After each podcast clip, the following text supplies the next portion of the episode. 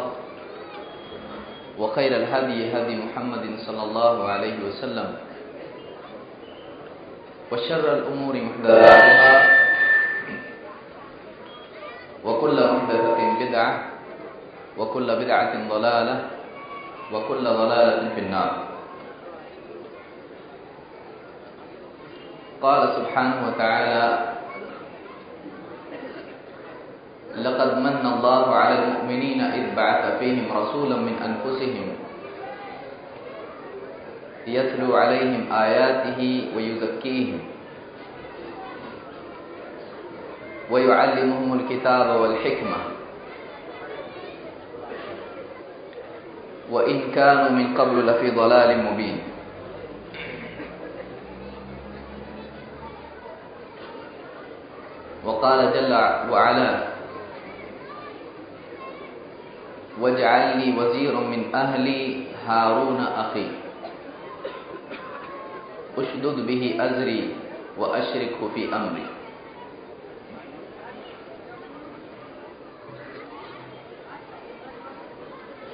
ये अल्लाह ताला का एहसान हुआ इस उम्मत पर कि इस उम्मत के नबी को अल्लाह ताला ने सहाबा जैसे अफराद अता फरमाए।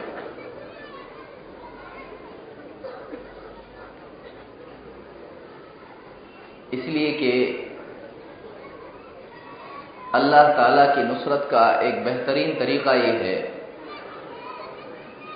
कि मकसद की तकमील के लिए उस तकमील की नुसरत के अहद अफराद अल्लाह ताला उस मकसद के लिए पैदा फरमाए।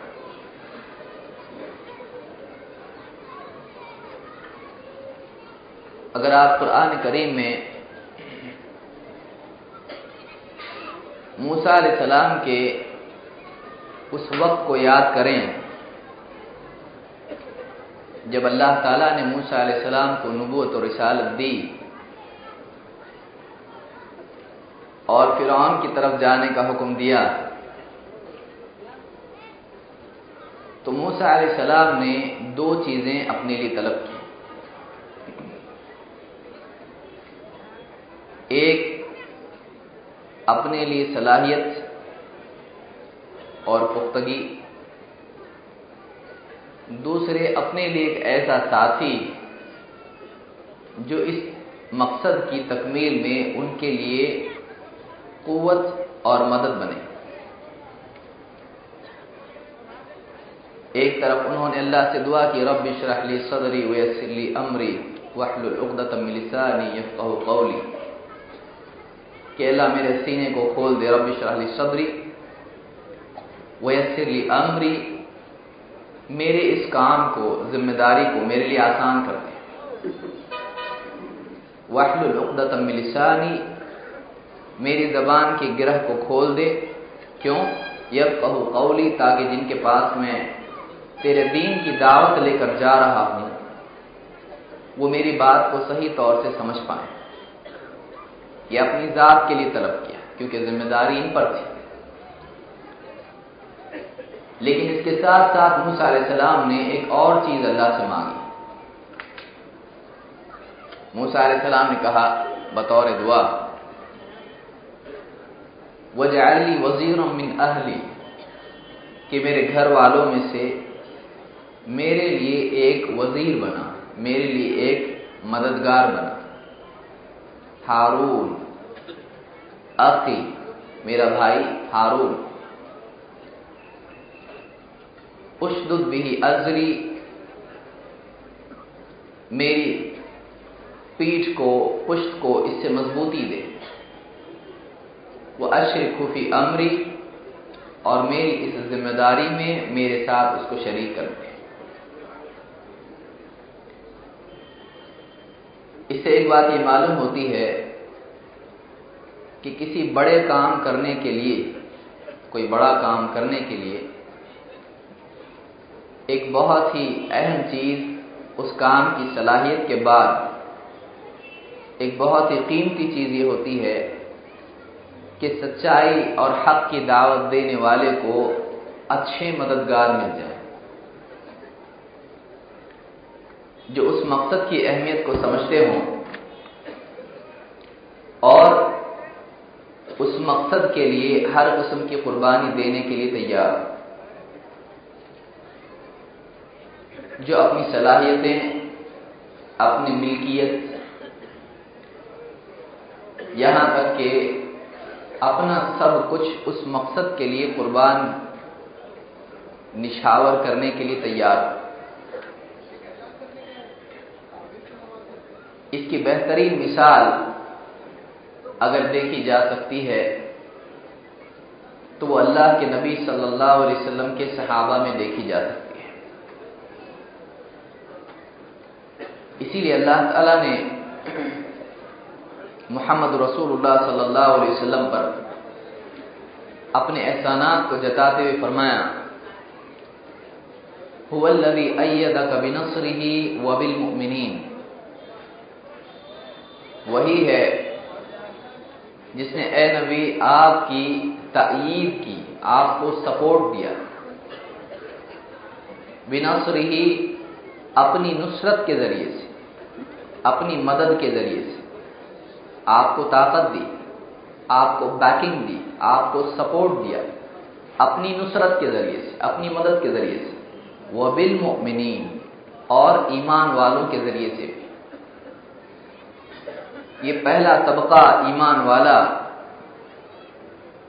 सिर्फ़ अल्लाह के नबी सल्लल्लाहु अलैहि वसल्लम के दीन पर ईमान वाला, ईमान लाने वाला तबका नहीं था।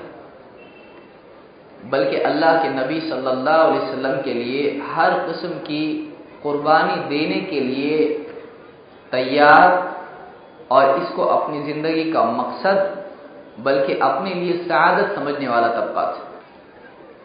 आज आदमी दीन के लिए थोड़ा सा काम कुछ कर ले तो तारीफ़ का मुंतजर होता है। वो कुछ बदले का मुंतजर होता है। वो चाहता है कि उसको सराहा जाए। वो चाहता है कि उसको अहदा मिले। वो चाहता है कि कहीं ना कहीं तो उसका कोने में नाम आए। लेकिन ऐसे अफराद बड़ा काम नहीं करते हैं। बड़ा काम वो अफराद करते हैं, जिनकी निगाह में काम ही मकसूद हो, नाम उनके लिए मकसूद ना हो।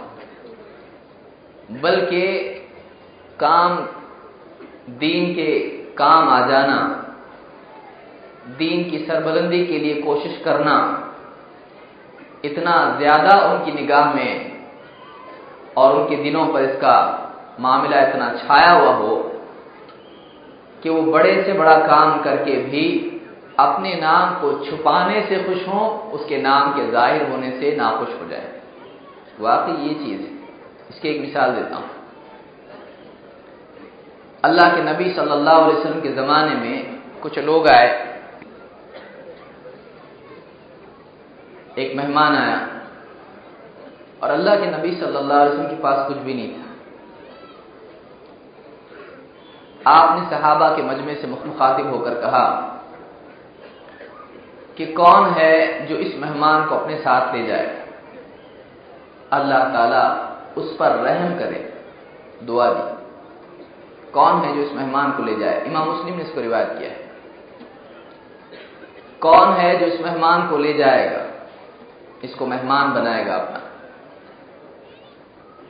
और अल्लाह ताला दुआ क्या दी अल्लाह उस पर रहम करे। अल्लाह की रहमत की दुआ उसके लिए एक साहबी खड़े हुए और साथ में ले गए।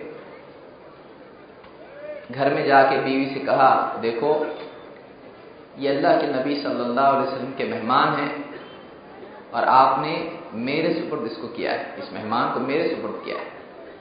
इनके खाने का इंतज़ाम करना है। बीवी बीवी ने कहा, आपके लिए और मेरे लिए तो कुछ है ही नहीं। हम लोगों के खाने का इंतज़ाम पहले से नहीं है। हाँ बच्चों के लिए कुछ है। उन्होंने कहा, नहीं, बच्चों को ऐसे ही सुला दो। बच्चों को यूँ ही सुला दो और वही जो बच्चे का है, बच्चों का खाना है, हम मेहमान को खिलाएँगे। और खाते वक्त में तुम किसी बहाने से दिया दुरुस्त करने की कोशिश करना, उसको बुझा देना। घर है, सामने बैठे हैं, खाएँगे। मेहमान समझेगा हम खा रहे हैं, लेकिन हम सब का सब मेहमान को दे देंगे। हम चुपचाप ऐसा ही करेंगे जैसे हम भी खाने में शरीक मेहमान आया, मेहमान ने खाया। मेहमान को खबर नहीं कि उस कमरे में क्या हो रहा है। लेकिन अल्लाह रब्बुल आलमीन को अंधेरे और उजाले में कोई फ़र्क करने की ज़रूरत नहीं है। अल्लाह ताला ने अंधेरे में भी देखा कि इस बंदे ने और इस बंदी ने क्या नेकी की है। और उसकी खबर अल्लाह के नबी सल्लल्लाहु अलैहि वसल्लम को अल्लाह ताला ने दे दी कि ये जो मेहमान लेकर गए हैं, इन्होंने मेहमान के साथ क्या शुरू किया? अल्लाह के नबी सल्लल्लाहु अलैहि वसल्लम के पास जब सहाबी आए तो आपने कहा रात को तुम्हारा अपने मेहमान के साथ सलूक करना अल्लाह को बहुत पसंद आया। आप देखिए कि सामने बैठा हुआ मेहमान, सामने बैठा हुआ मेहमान, उसको नहीं मालूम क्या हो रहा है। उसको भी नहीं बता रहे कि देखो, हम नहीं खा रहे, तुमको खिला रहे हैं। उसको भी नहीं मालूम है। इतना इखलास के साथ एक अमल कि जो सामने बैठा है उसको नहीं मालूम। और आके जताया नहीं अल्लाह के नबी सल्लल्लाहु अलैहि वसल्लम से कि देखो हमने ऐसी ऐसी कुर्बानी दी हमने ऐसा हमने बच्चों को भी नहीं खिलाया। बल्कि अपने अमल को पोशीदा रखा। ये अल्लाह रब्बुल आलमीन है जिसने मोहम्मद अरबी सल्लल्लाहु अलैहि वसल्लम को इसकी खबर दी। और आपने आपने सहाबा के सामने इसको बयान किया। और ये बात आज, उस दौर से 1400 साल बाद हम तस्करा कर रहे हैं। सामने का मेहमान नहीं जानता है और आज हम 1400 साल के बाद इसको जानते हैं। यह अल्लाह की कुदरत है। अल्लाह ताला बाद अवकात इखलास की बरकत से किसी के अमल को इतनी ज़्यादा शोहरत देता है कि जो भी इस तरह की बात सुनता है, उसके दिल से दुआ निकलती है और उसके दिल में रश्क पैदा होता है कि कैसे वो लोग थे, जिनको अल्लाह के नबी सल्लल्लाहु अलैहि वसल्लम का साथी अल्लाह ताला ने बनने का शर्त नसीब किया है। ये वो तबका है जो इस उम्मत का सबसे पहला तबका है। ये मैं ऐसे शख्स का नाम बता रहा हूँ जिसका नाम नहीं है। आप सोच सकते हैं कि दूसरे जो इनसे ज़्यादा मरतबे वाले सहाबा थे, उनके दीन का उनके तकवा का, उनके इखलास का क्या मैार होगा और कैसे लोग होंगे? जो अल्लाह के नबी सल्लल्लाहु अलैहि वसल्लम के पाँव में कांटा चुभना पसंद नहीं करते थे, इसके बदले में अगर उनकी गर्दन उड़ा दी जाए तो उनके लिए खुशी की चीज़ थी। जो दीन के लिए अपने घर को खाली करना, अपने लिए फखर और शुक्र की चीज़ समझते थे कि चलो कुछ तो अल्लाह के दीन के लिए लगा। जिनके लिए मकसूद यही था कि किसी तरह से दुनिया खो के आखिरत को पाले। जिनका मकसूद यही था कि अल्लाह का दीन गालिब हो, सच्चाई का कलिमा, हक का कलिमा, ये गालिब हो जाए। उनका मकसूद यही था। हुल्लदी अयदा का ए नबी, ये अल्लाह है जिसने अपनी नुसरत से आपकी तईद की और ईमान वालों के ज़रिए से भी आपकी मदद की। अल्लाह ने जताया है कि ये ईमान वाले आपके लिए मददगार बने। ये अल्लाह की तौफीक के बगैर नहीं हो सकता था। ये बहुत कीमती लोग अल्लाह ने दिए ऐसे लोग जिनका तस्करा तौरात और इंजील में उनके पैदा होने से पहले अल्लाह ताला ने जिनके बारे में अल्लाह के नबी सल्लल्लाहु अलैहि वसल्लम की जबान मुबारक से बात निकली कि खैर नास करनी, सबसे बेहतरीन लोग वो हैं जो मेरे दौर के ये वो अपराध थे जो इस उम्मत के थे। लेकिन बड़े अफसोस की बात है कि मुसलमान कहलाने वाले बहुत से लोग, जैसे ही मुहर्रम का महीना आता है और इनकी मजलिसें सजती हैं। तो इनके पास सिवाय अल्लाह के नबी सल्लल्लाहु अलैहि वसल्लम के इन सहाबा, इन पाक महफूज की गीबत, इन पर बोहतान, इन पर लानत, इनकी शान में गुस्ताखी और इनको अल्लाह, उसके दीन और उसके रसूल का दुश्मन बनाने के सिवा और कोई काम नहीं होता है। आज एक बहुत बड़ा तबका शिया हजरात का है। जो सहाबा की शान में ऐसी गुस्ताखियाँ करता है, जो एक मुसलमान अपने माँ बाप के बारे में सुनना बर्दाश्त नहीं कर सकता है। ये उनकी जहालत है। हमको तैश में नहीं आना चाहिए, हमको कोशिश करना चाहिए कि वाकई हक क्या है, सच्चाई क्या है, इसको हम जानें। और सही अंदाज में दलाइल के साथ और ईमान की कुवत और यकीन के साथ इन बातों को हम उनके सामने पेश करें। इस मौजू की ज़रूरत क्यों है? कोई आदमी सोच सकता है, साहब तो सभी मानते हैं। फिर इस मौजू की ज़रूरत क्या है? इस मौजू की ज़रूरत तीन एतबार से है। एक तो इसमें उन लोगों के सामने कुरान और अहादीस का पेश करना है, जो सिरे से सहाबा को ईमान वाला ही नहीं मानते, सिवाय कुछ सहाबा के जिनको उंगलियों पर गिना जा सकता है, शिया हजरात। दूसरे इस दर्द के मुखातब वो लोग हैं, जो सहाबा को अगरचा मानते हैं, लेकिन सहाबा की वैसी ताजीम नहीं करते हैं जैसे कि वह हकदार हैं। मैं आखिर में उस पर ज़्यादा गुफ्तु करूँगा।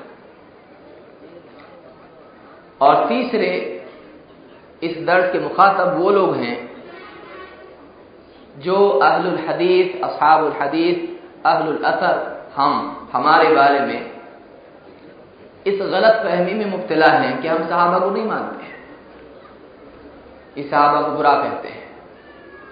ये साहबा की शान में गुस्ताखी करते हैं ये हज़रत उमर को नहीं मानते हैं उस्मान को नहीं मानते हैं, हज़रत आयशा को नहीं मानते हैं, ये फुला को नहीं मानते हैं।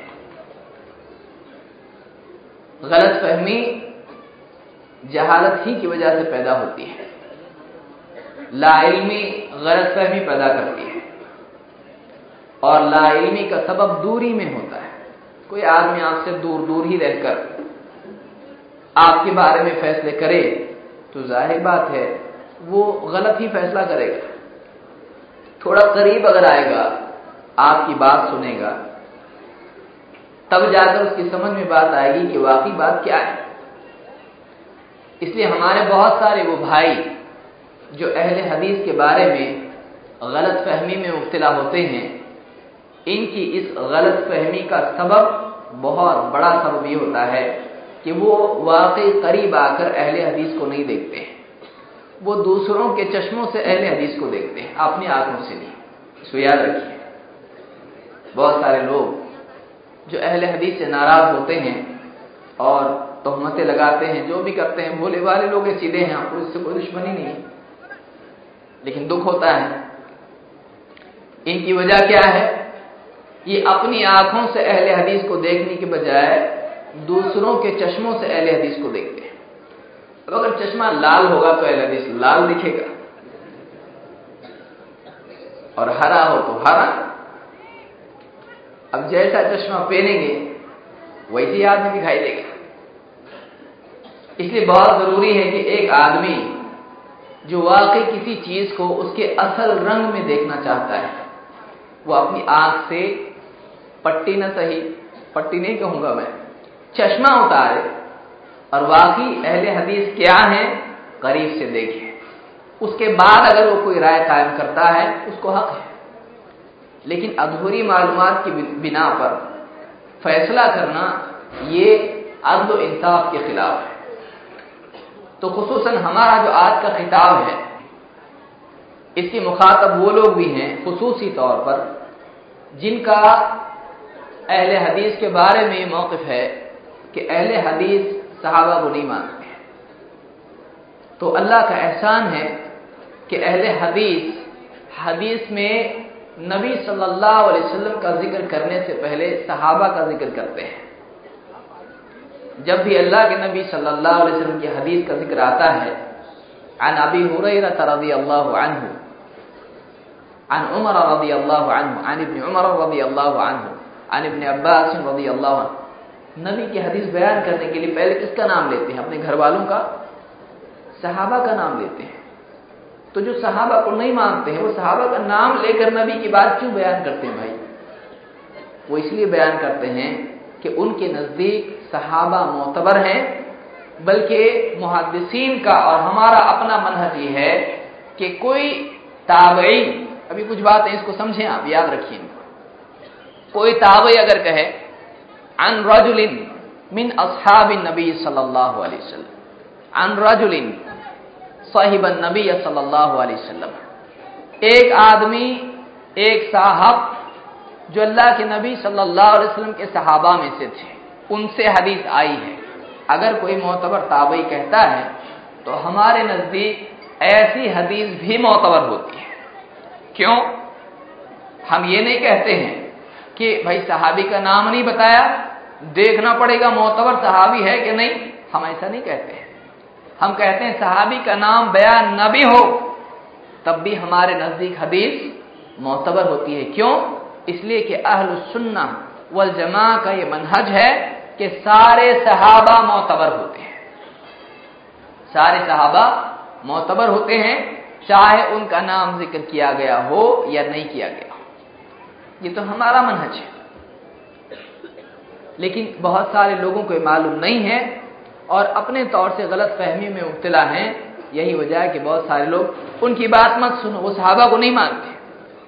तो ये ये सारी गलत फहमियाँ हैं। बहरहाल, ये बहुत तवील बात है और मौजू हमारा वैसा भी बहुत तिवालत वाला है।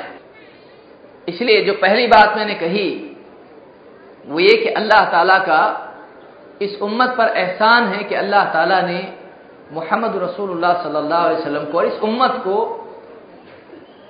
इस उम्मत का पहला तबका सहाबा को बनाया, जिन्होंने अल्लाह के नबी सल्लल्लाहु अलैहि वसल्लम के साथी होने का हक अदा कर दिया।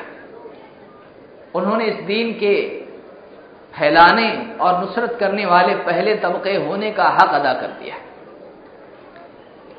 अल्लाह ताला ने कुरान करीम में सहाबा के बारे में जब ज़िक्र किया तो फरमाया, लक़द मन अल्लाह अलमुमिनीन, इज़ बाअस फीहिम रसूलन मिन अनफुसिहिम, यतलु अलैहिम आयातिही व युज़क्कीहिम, व किताब वल हिकमा.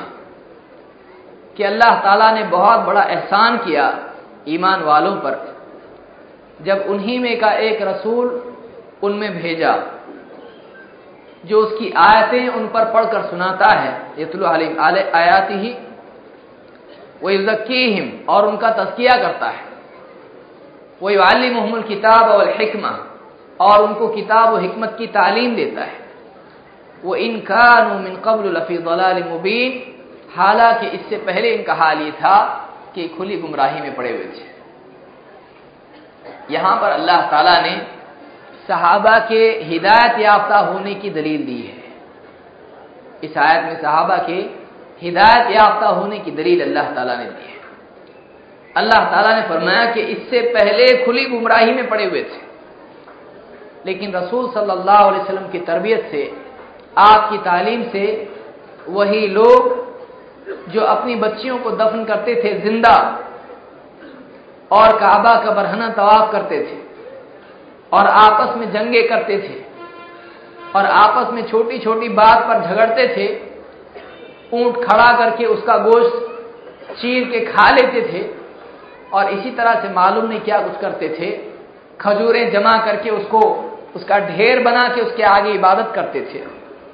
वही अफराद जिनको मालूम नहीं था ज़िंदगी का मकसद क्या है, जिनको पढ़ना लिखना नहीं आता था, यही अफराद, इतने अच्छे अफराद बने कि अल्लाह ताला ने इनको इस उम्मत का बेहतरीन तबका करार दिया ये अल्लाह के नबी सल्लल्लाहु अलैहि वसल्लम के सहाबा हैं।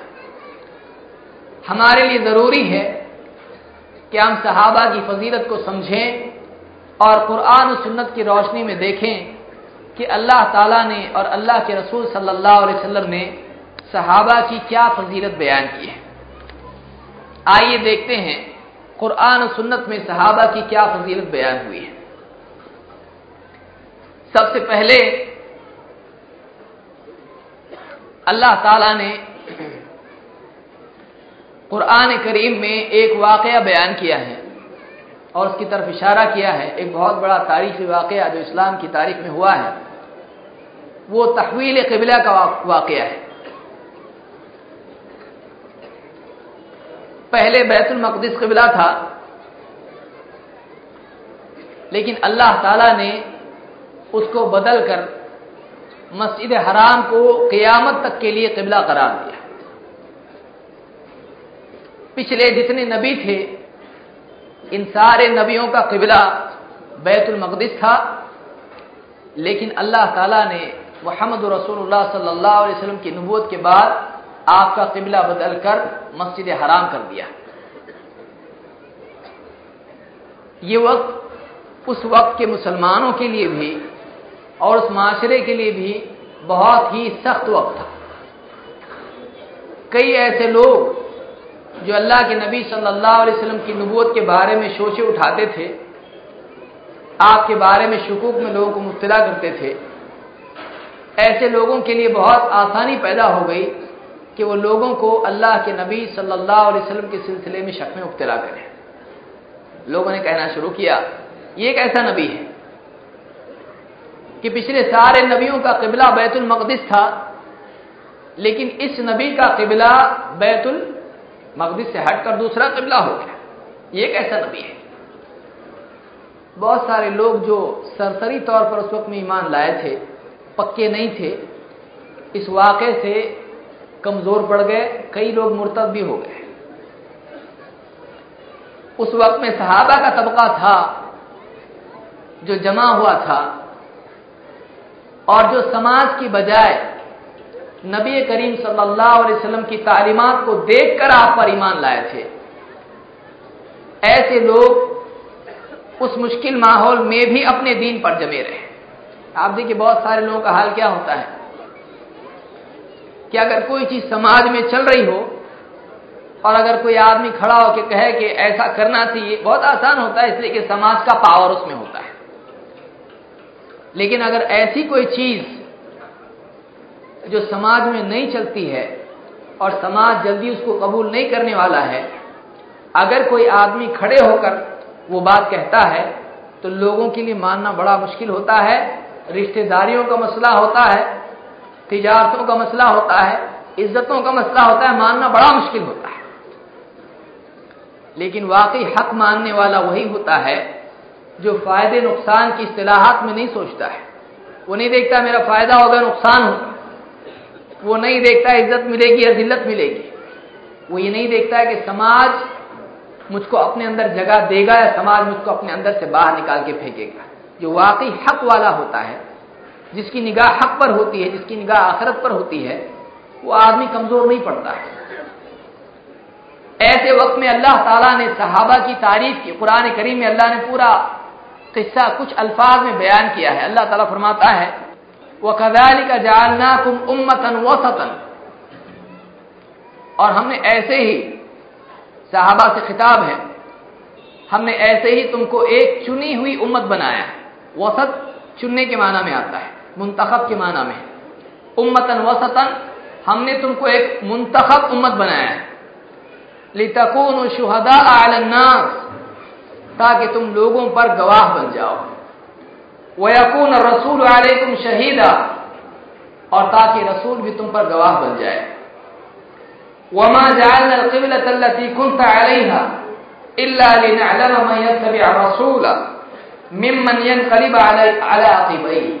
हमने जो पिछला किबला बनाया था, बैतुल मकदस को तय किया था, वो इसीलिए था कि हम देख लें, इब्न अब्बास कहते लीना अलमा, लिनारा ताकि हम देख लें कि कौन है जो वाकई रसूल की इतबा करने वाला है और कौन है जो उल्टे पाँव पीछे फिर जाता है। ये जो तहवील कबिला, किबला बदलने का मामला था, इसका मकसद क्या था? बैतुल मकदिस से बैतुल्ला मस्जिद हराम की तरफ़ किबला क्यों हुआ? मकसद ये था कि वाकई मुसलमान कौन है? वाकई नबी को नबी मानकर चलने वाले कौन हैं? और समाज में जो चीज़ चल रही है, उसको देखकर चलने वाले कि अगर यहूद के मुताबिक नबी बोले तो हम मानेंगे, और नबी अगर यहूद से हटकर कोई बात कहता है तो हम नहीं मानेंगे। ऐसे जो लोग थे, वो पीछे, पीठ पीठ फेर के निकल गए। तो अल्लाह ने फरमाया, हमने इसीलिए किया था ताकि हम देख लें कि कौन है जो वाकई रसूल की तिबा करने वाले हैं। और कौन है जो पीठ फेर के चल देते हैं? वो इनका कबीरतन हद अल्लाह ये चीज़ बड़ी भारी थी, ये चीज़ बड़ी भारी थी, लेकिन उन लोगों पर नहीं जिनको हमने हिदायत दी है। जिनको हमने हिदायत दी, उन पर ये चीज़ भारी नहीं थी। वमा कान अल्लाह ईमानकुम।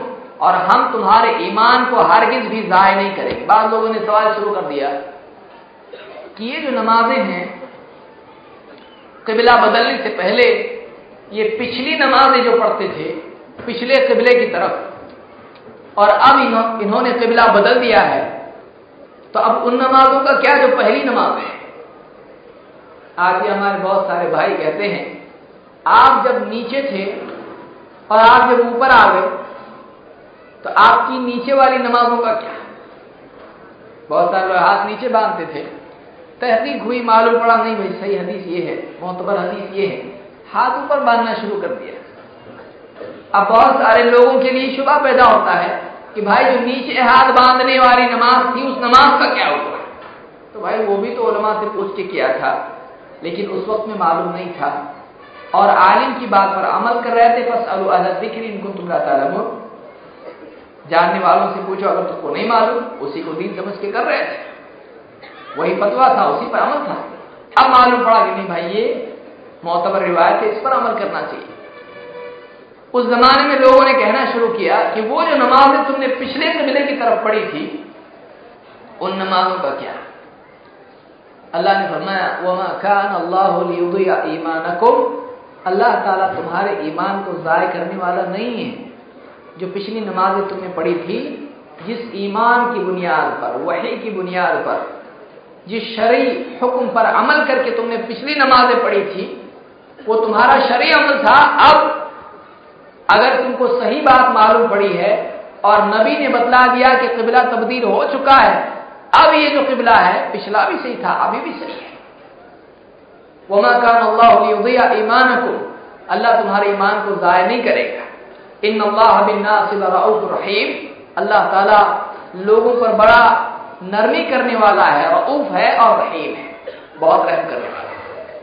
तो यहाँ पर एक जुमला आप देखेंगे कि अल्लाह ताला ने यहाँ पर दो चीज़ों की गवाही सहाबा के लिए दी। ये दलीलें हैं। अगर कोई शिया आपको मिले और आपसे सहाबा के बारे में गुफ्तगु करे, आप उसके सामने हदीसें पेश करेंगे, बोलेगा हम आपकी हदीसों को नहीं मानते फिर क्या करेंगे?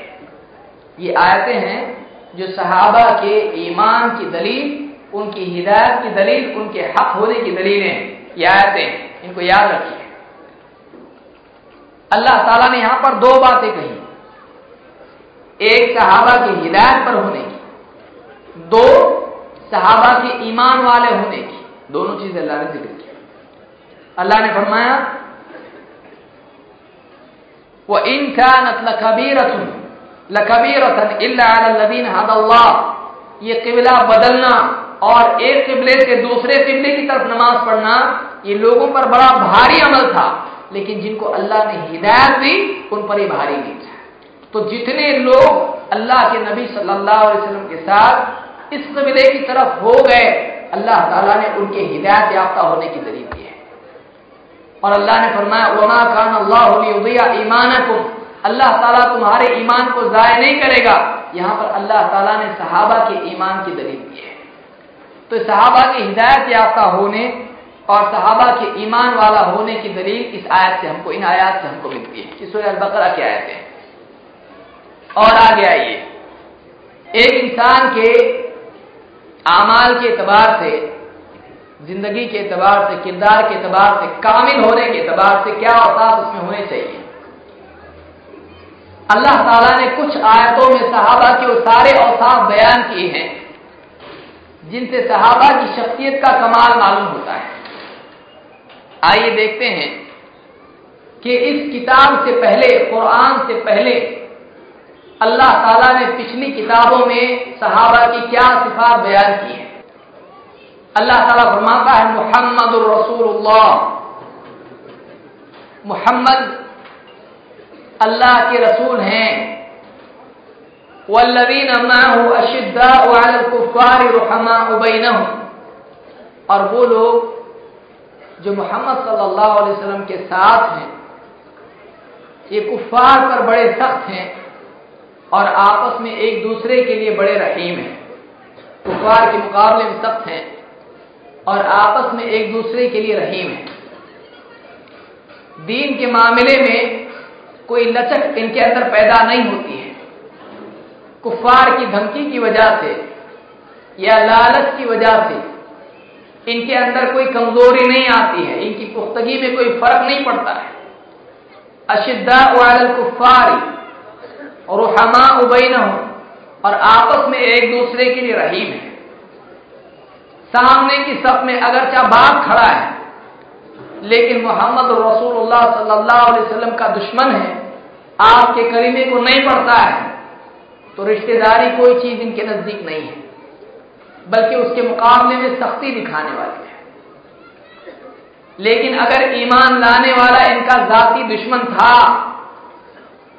और मादी एतबार से, माल के एतबार से या किसी और एतबार से इनका झगड़ा उससे था लेकिन अगर कलीमा पढ़ लेता है, मुसलमान हो जाता है तो इनकी आपस में मोहब्बत बढ़ जाती है सिर्फ़ ईमान की बुनियाद पर। और हमा उबैन तरा रुकान सुजदन यबतऊन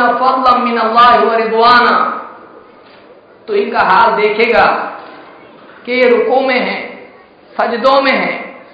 यबतऊन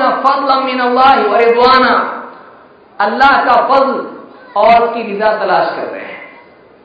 कभी रुकू में है, कभी सजदों में है फरायज तो फरायज रात के औकात इबादत में गुजारना। आप सोचिए सहाबा की ज़िंदगी। सुबह से शाम तक दीनी जद्दोजहद। कभी जंग, कभी दुश्मनों की तरफ़ से साजिशें, कभी क्या मसाइल।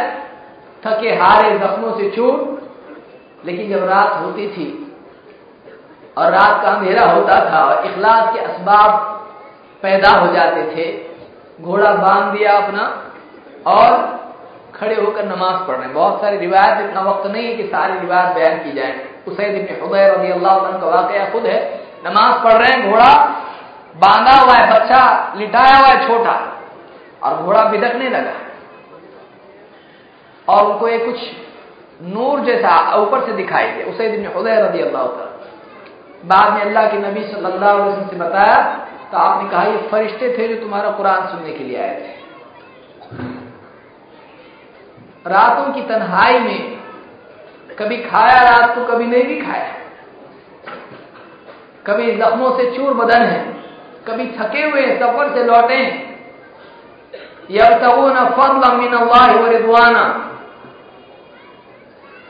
अल्लाह का फजल और उसकी रिदा तलाश कर रहे हैं। किस चीज़ में?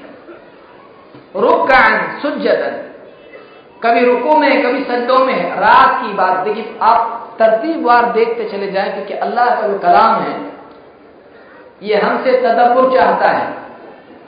और इसमें जो बातें मजकूर हैं, तरतीब वार उनको आप देखते चले। पहली चीज़ जो ज़िक्र की, कि ईमान वालों के लिए रहीम और मुनकरीन के लिए सख्त, ये ईमान की कुवत की अलामत है। ईमान ईमान की सबसे मज़बूत गिरह क्या है आदमी अल्लाह के लिए मोहब्बत करे अल्लाह के लिए दुश्मनी करे उसकी मोहब्बत और दुश्मनी का मदार माल व इसबाब दुनियावी फायदों पर ना हो समाज की बुनियादों पर ना हो बल्कि आदमी की मोहब्बत और दुश्मनी और दोस्ती का जो मदार है वो अल्लाह के दीन पर हो अल्लाह की रिदा पर हो सहाबा का यही मामला अल्लाह ने बयान किया कि आपस में एक दूसरे के लिए रहीम है, लेकिन मुशरकिन के लिए कुफार के लिए, इस्लाम के दुश्मनों के लिए इनमें नरमी नहीं। चाहे रिश्तेदार क्यों ना चाहे रिश्तेदार क्यों ना ये पहली चीज़, ईमान की कुत नंबर दो, अल्लाह के हुकूक में इबादती मामलात में मुजाहदा और इखलास। तराहम रुकन सुजदन यबतगून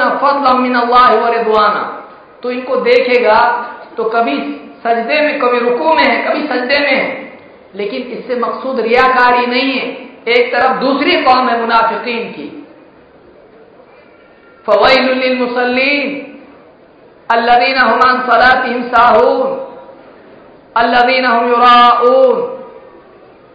बर्बादी है नमाजियों के लिए। कैसे नमाजियों के लिए? जो अपनी नमाजों के सिलसिले में लापरवाह हैं। जो अपनी नमाजों के सिलसिले में लापरवाह हैं। और अगर पढ़ते भी हैं तो कैसे पढ़ते हैं? अल्लादीन हो युराओन ये दिखावे वाली नमाज़ पढ़ते हैं। दिखाने वाले, दिखाने के लिए नमाज़ पढ़ते हैं। अगर कोई देखने वाला नहीं हो तो नमाज़ भी नहीं पढ़ेंगे। और आप, अल्लाह ताला माँ फरमाए, मुसलमानों में से कितने ऐसे लोग हैं कि अगर कोई बोलने वाला ना हो तो ना पढ़े। और अगर कोई खींच के धक्के दे के, घसीट के ले जाने वाला हो तो भी आने में ताखिर करें। किसी तरह से जान बचा के, भाई तुम जाओ, हम आ रहे हैं। जमात पकड़ लेंगे जैसे ट्रेन का मामला। एक तरफ़ मुनाफिकीन है जो फराज में कोताही करते हैं और पढ़ते भी हैं तो दिखावे के लिए। लेकिन उसके बिलमुकाबिल अल्लाह ताला ने सहाबा की तौफीक यहाँ पर बयान की। सहाबा की सहाबा की तादील यहाँ पर बयान की और कहा कि सहाबा कैसे हैं? अल्लाह के नबी सल्लल्लाहु अलैहि वसल्लम साथी कैसे हैं कि एक तो ये कि फराज तो फराज नवाफिल में इनका हाल ये है कि मुजाहदा कर रहे हैं सजदे और रुकू की कसरत से। लेकिन इसमें मकसूद दिखावा नहीं है। मकसूद उनके दिलों का हाल अल्लाह ने बयान किया। यबतगून फजल मिन अल्लाह व रिदवान ये अल्लाह का फजल और उसकी रिजा की तलाश में रुकू और सजदों में मसरूफ है। सीमा फ़ी वजूहिहिम मिन असर सुजूद। इनके चेहरों में इनकी अलामत सजदों का निशान है। इनके चेहरे पर अलामत है। इतनी इबादत करते हैं। और मैंने दो बात यहाँ ज़िक्र की है। एक ये कि रातों की इबादत की वजह से, अल्लाह के आगे गिड़गिड़ाने की वजह से सजदों की कसरत की वजह से इनके चेहरों पर नूर और इनके चेहरों पर एक रौनक है जो अल्लाह की इबादत की वजह से चेहरे पर पैदा होती है। और अल्लाह के आगे रोने से इनकी आँखें दिखाई देती कि जागे हुए लोग हैं, रोने वाले लोग हैं। क्योंकि रात में सलब का हमेशा से तरीका रहा है तो अल्लाह हम सबको हिदायत का फरमाए, ये चीज़ गोया के मफकूल है और बहुत सारे लोगों के लिए तहजद बस सूफिया का अमल है। रात में नमाज़ पढ़ना, या मुजम्मिल कलीला। खुद अल्लाह के नबी सल्लल्लाहु चादर में लिपटने वाले, खड़ा हो जा। कुमिल इल्ला कलीला। कुछ रात छोड़ के पूरी रात, निसफ हो, आधी रात अबिन कुसमिन हो कलील या उसमें से कुछ कम कर दे। रही या फिर ज़्यादा कर दे वरतिल कुरान तरतीला और पढ़ कुरान ठहर ठहर कर। अल्लाह के नबी सल्लल्लाहु अलैहि वसल्लम पढ़ते सहाबा, रात का मामला, रात की इबादत। आप बताइए, आज आप अगर दिन भर मेहनत किए हुए हो, बहुत ओवर टाइम किए हुए हो जॉब पे सीज़न हो आपका, रात में नमाज़ पढ़ना कितना मुश्किल है। आप बताइए, साहबा का कौन सा दिन ऐसा जाता था कि कुछ भी काम नहीं है, कोई मसला नहीं हसन बसरी रहमतुल्लाह फरमाते हैं, साहबा आम तौर से जख्मों में नमाज़ पढ़ा करते थे। एक जंग हुई, दूसरी दूसरी हुई, तीसरी। लोग चैन लेने नहीं देते थे। कभी मुशरकिन की तरफ़ से, कभी दूसरे बादशाह की तरफ़ से, कभी कहीं और से, कभी यहूद की तरफ़ से। लेकिन रात में अल्लाह ताला फरमा रहा है कुरान करीम में सहाबा की तारीफ़ हो रही है। तरा हमरो कान सुजदन यबतगून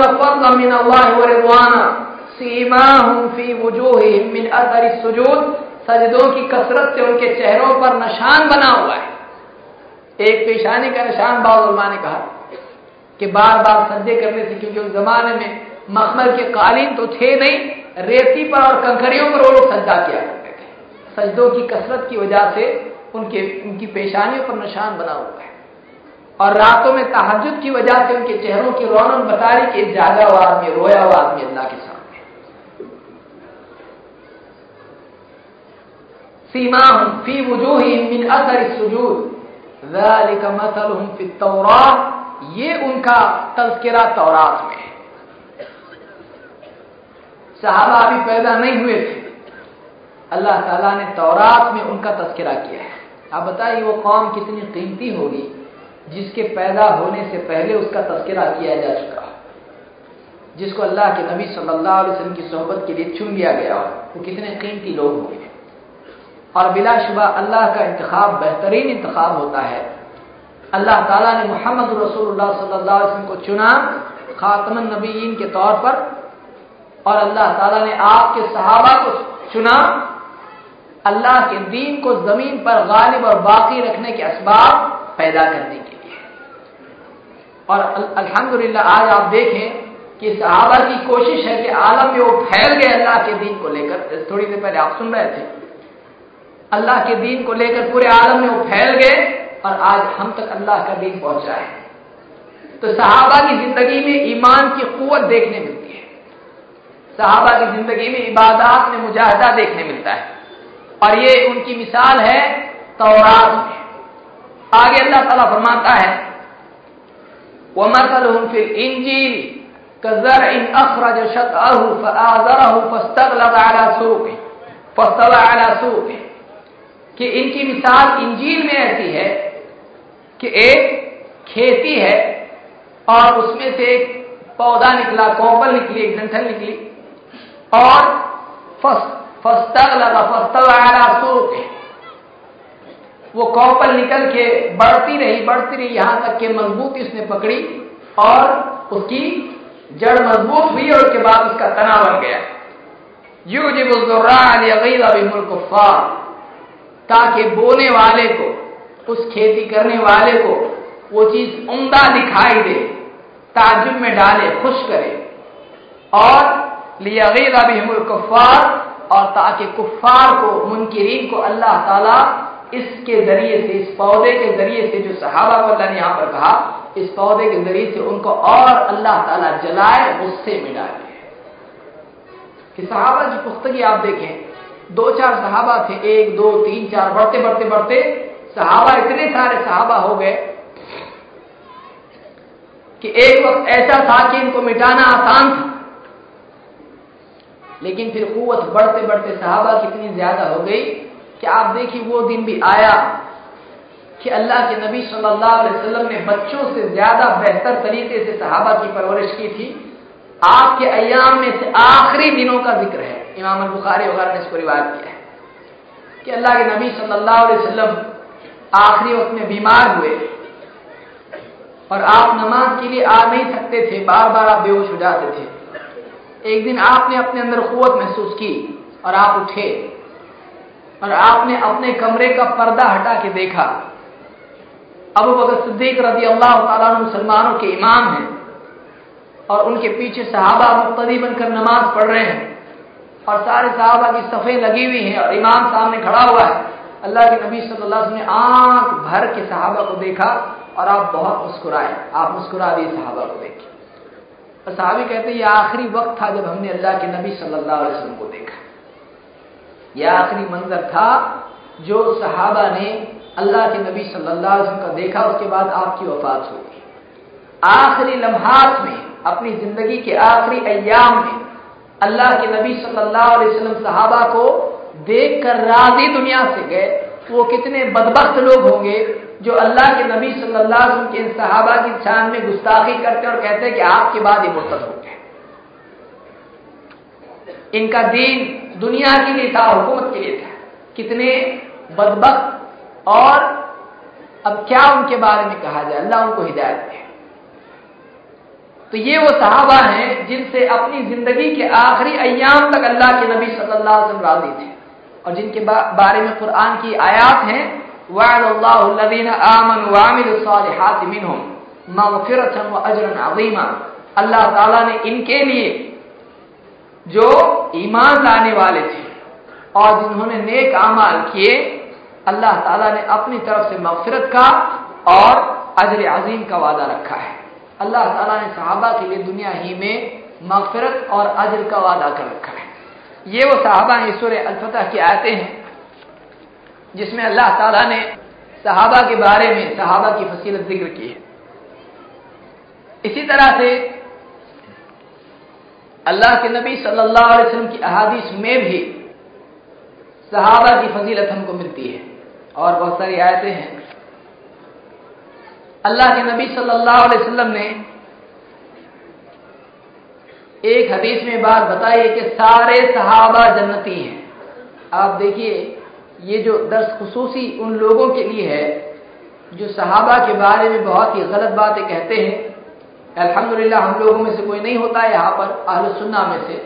लेकिन ये शिया हजरात के लिए खास तौर से दलीलें हैं, जो लोग शुरुआत ही उनकी इस बात पर है कि सहाबा को दीन से हटाते हैं कि सहाबा की शान में ऐसी बातें कहें, अगर सहाबा ही गैर मोतबर साबित हो जाते हैं तो फिर हदीसों का मामला ही खत्म हो जाता है। इसलिए ज़रूरी है कि हम कुरान की आयात और अहादीस में वो बातें जो सहाबा के बारे में है और ये अहले हदीस हजरात की खसूसी ज़िम्मेदारी है, जो असमा और रिजाल जर तादीब और इस तरह के जितने उलूम हैं, इनसे शगफ रखते हैं। इनकी खसूसी ज़िम्मेदारी इस दौर में और भी ज़्यादा बढ़ गई है, जबकि आज मीडिया आम तौर से लोगों के लिए दीन के फैलाने का जहाँ ज़रिया है वही लोगों के दीन को बर्बाद करने का भी ज़रिया बन रहा है। और हर किस्म के गलत अफकार रखने वाले लोग मीडिया के ज़रिए से, चाहे वो इंटरनेट हो, या टीवी हो, या जो भी हो, सीडी हो, किताबें हो, इसके ज़रिए से बहुत सारी गलत बातें मुसलमानों में फैला रहे हैं। ये खास तौर से अहले हदीस हजरात की ज़िम्मेदारी है कि सहाबा की तादीम के सिलसिले में कुरान और सुन्नत की जो बातें हैं, उसको आम तौर से लोगों के सामने बयान करें। इसलिए भी इसलिए भी कि अहादीस की कबूलियत का मदार सहाबा पर टिका हुआ है। आप बताइए, रावी अगर जयीफ हो तो हदीस सही होती है? रावी ही जयीफ है तो हदीस कहाँ से मोतबर होगी? और रावियों में सबसे पहले मरतबे के रावियों को ही अगर गैर मोतबर बता दिया जाए, बाद में चाहे कितने मोतबर हो, कुछ फ़ायदा नहीं। तो शिया हजरात ने खास तौर से किया। कि साहबा ही को मजरूफ करार दे दिया, उनको गैर मोतबर बता दिया, ताकि हदीसों से उनके खिलाफ या गलत अफकार का जो रद्द था, उसको पेश करना ही नामुमकिन हो जाए। तो कहते बस चार पाँच साहबा है, दस बारह साहबा है, वही मोतबर की कोई नहीं है। हमारे लिए ज़रूरी है कि हम ये मालूम करें कि कुरान सुन्नत में वाज तौर पर उनके बारे में क्या आया है। अल्लाह के नबी सल्लल्लाहु अलैहि वसल्लम फरमाते हैं इन फकरा अल मुहाजिरीन यदखुलून जन्नत कबल अगनियाइहिम बिमिकदार खम्स सना इमाम इब्न माजा ने इसको रिवायत किया है अल्लाह के नबी सल्लल्लाहु अलैहि वसल्लम फरमाते हैं मुहाजरीन में से फुकरा हजरात जन्नत में दाखिल होंगे उनके अगनिया से पहले 500 साल पहले फुकरा मुहाजरीन, अगनिया मुहाजरीन से पहले जन्नत में दाखिल होंगे। लेकिन कितना पहले दाखिल होंगे? 500 साल पहले दाखिल होंगे। इससे उलमा ने कहा, इससे फक्र की अहमियत और फजीलत मालूम होती है कि अगर अल्लाह ताला किसी बंदे को दुनिया में न दे तो अल्लाह ताला के यहाँ आखिरत में उसके लिए एक बहुत बड़ा वादा है। इस हदीस से जहाँ ये मालूम होता है कि मुहाजरीन में कुछ फुकरा हैं कुछ अगनिया हैं। फुकरा, गरीब, अग्निया मालदार, गरीब सहाबा, मुहाजरीन 500 साल पहले मालदार सहाबा से जन्नत में जाएँगे।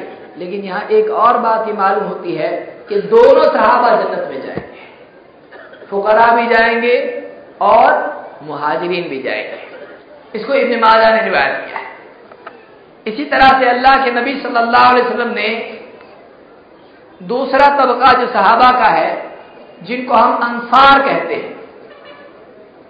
अल्लाह ताला अल्लाह के नबी सल्लल्लाहु अलैहि वसल्लम फरमाते हैं, आयतुल ईमान हुब्बुल अंसार वो आयतुलनिफाकी बगदुल अंसार। इसको इमाम अल बुखारी और मुस्लिम दोनों ने रिवायत किया है कि ईमान की अलामत, ईमान की अलामत अंसार से मोहब्बत है।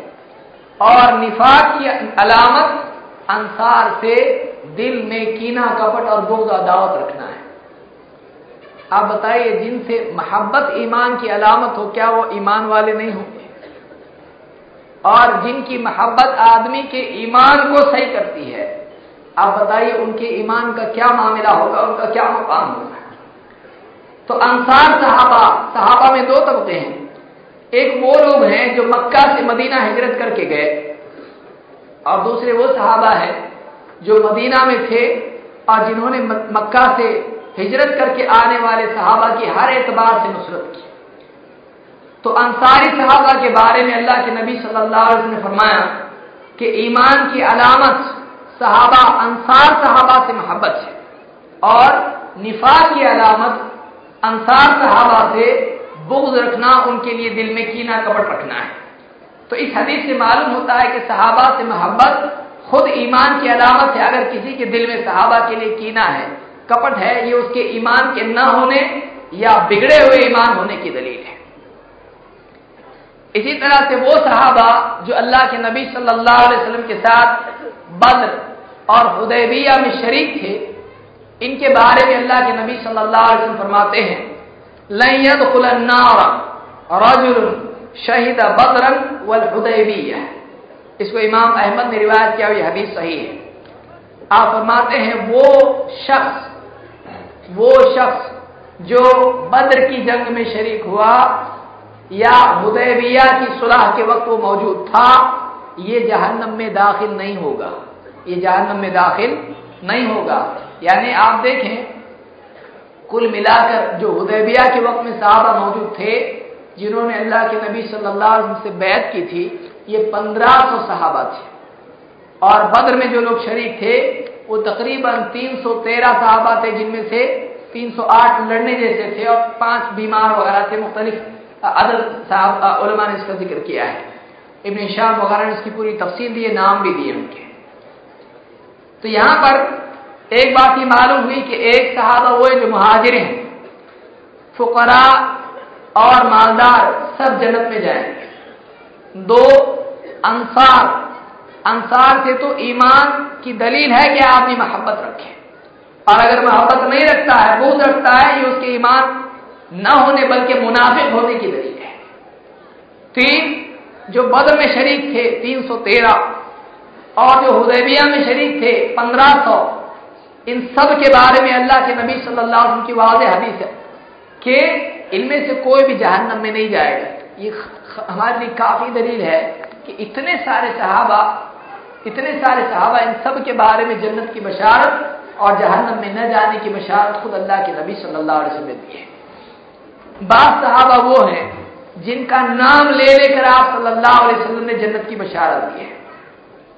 मिसाल के तौर पर मुसद अहमद और तिरमिजी की रिवायत आप फरमाते हैं अबू बकर फिल जन्ना व उमर फिल जन्ना व उस्मान फिल जन्ना व अली फिल जन्ना व तलहा फिल जन्ना व जुबैर फिल जन्ना व अब्दुलरहमान इब्न औफ फिल जन्ना व साद फिल जन्ना व सईद फिल जन्ना व अबू उबैदा इब्न जराह फिल जन्ना दस सहाबा हैं इन दस सहाबा के नाम, एक एक का नाम लेकर आपने कहा, ये सब जन्नत में है।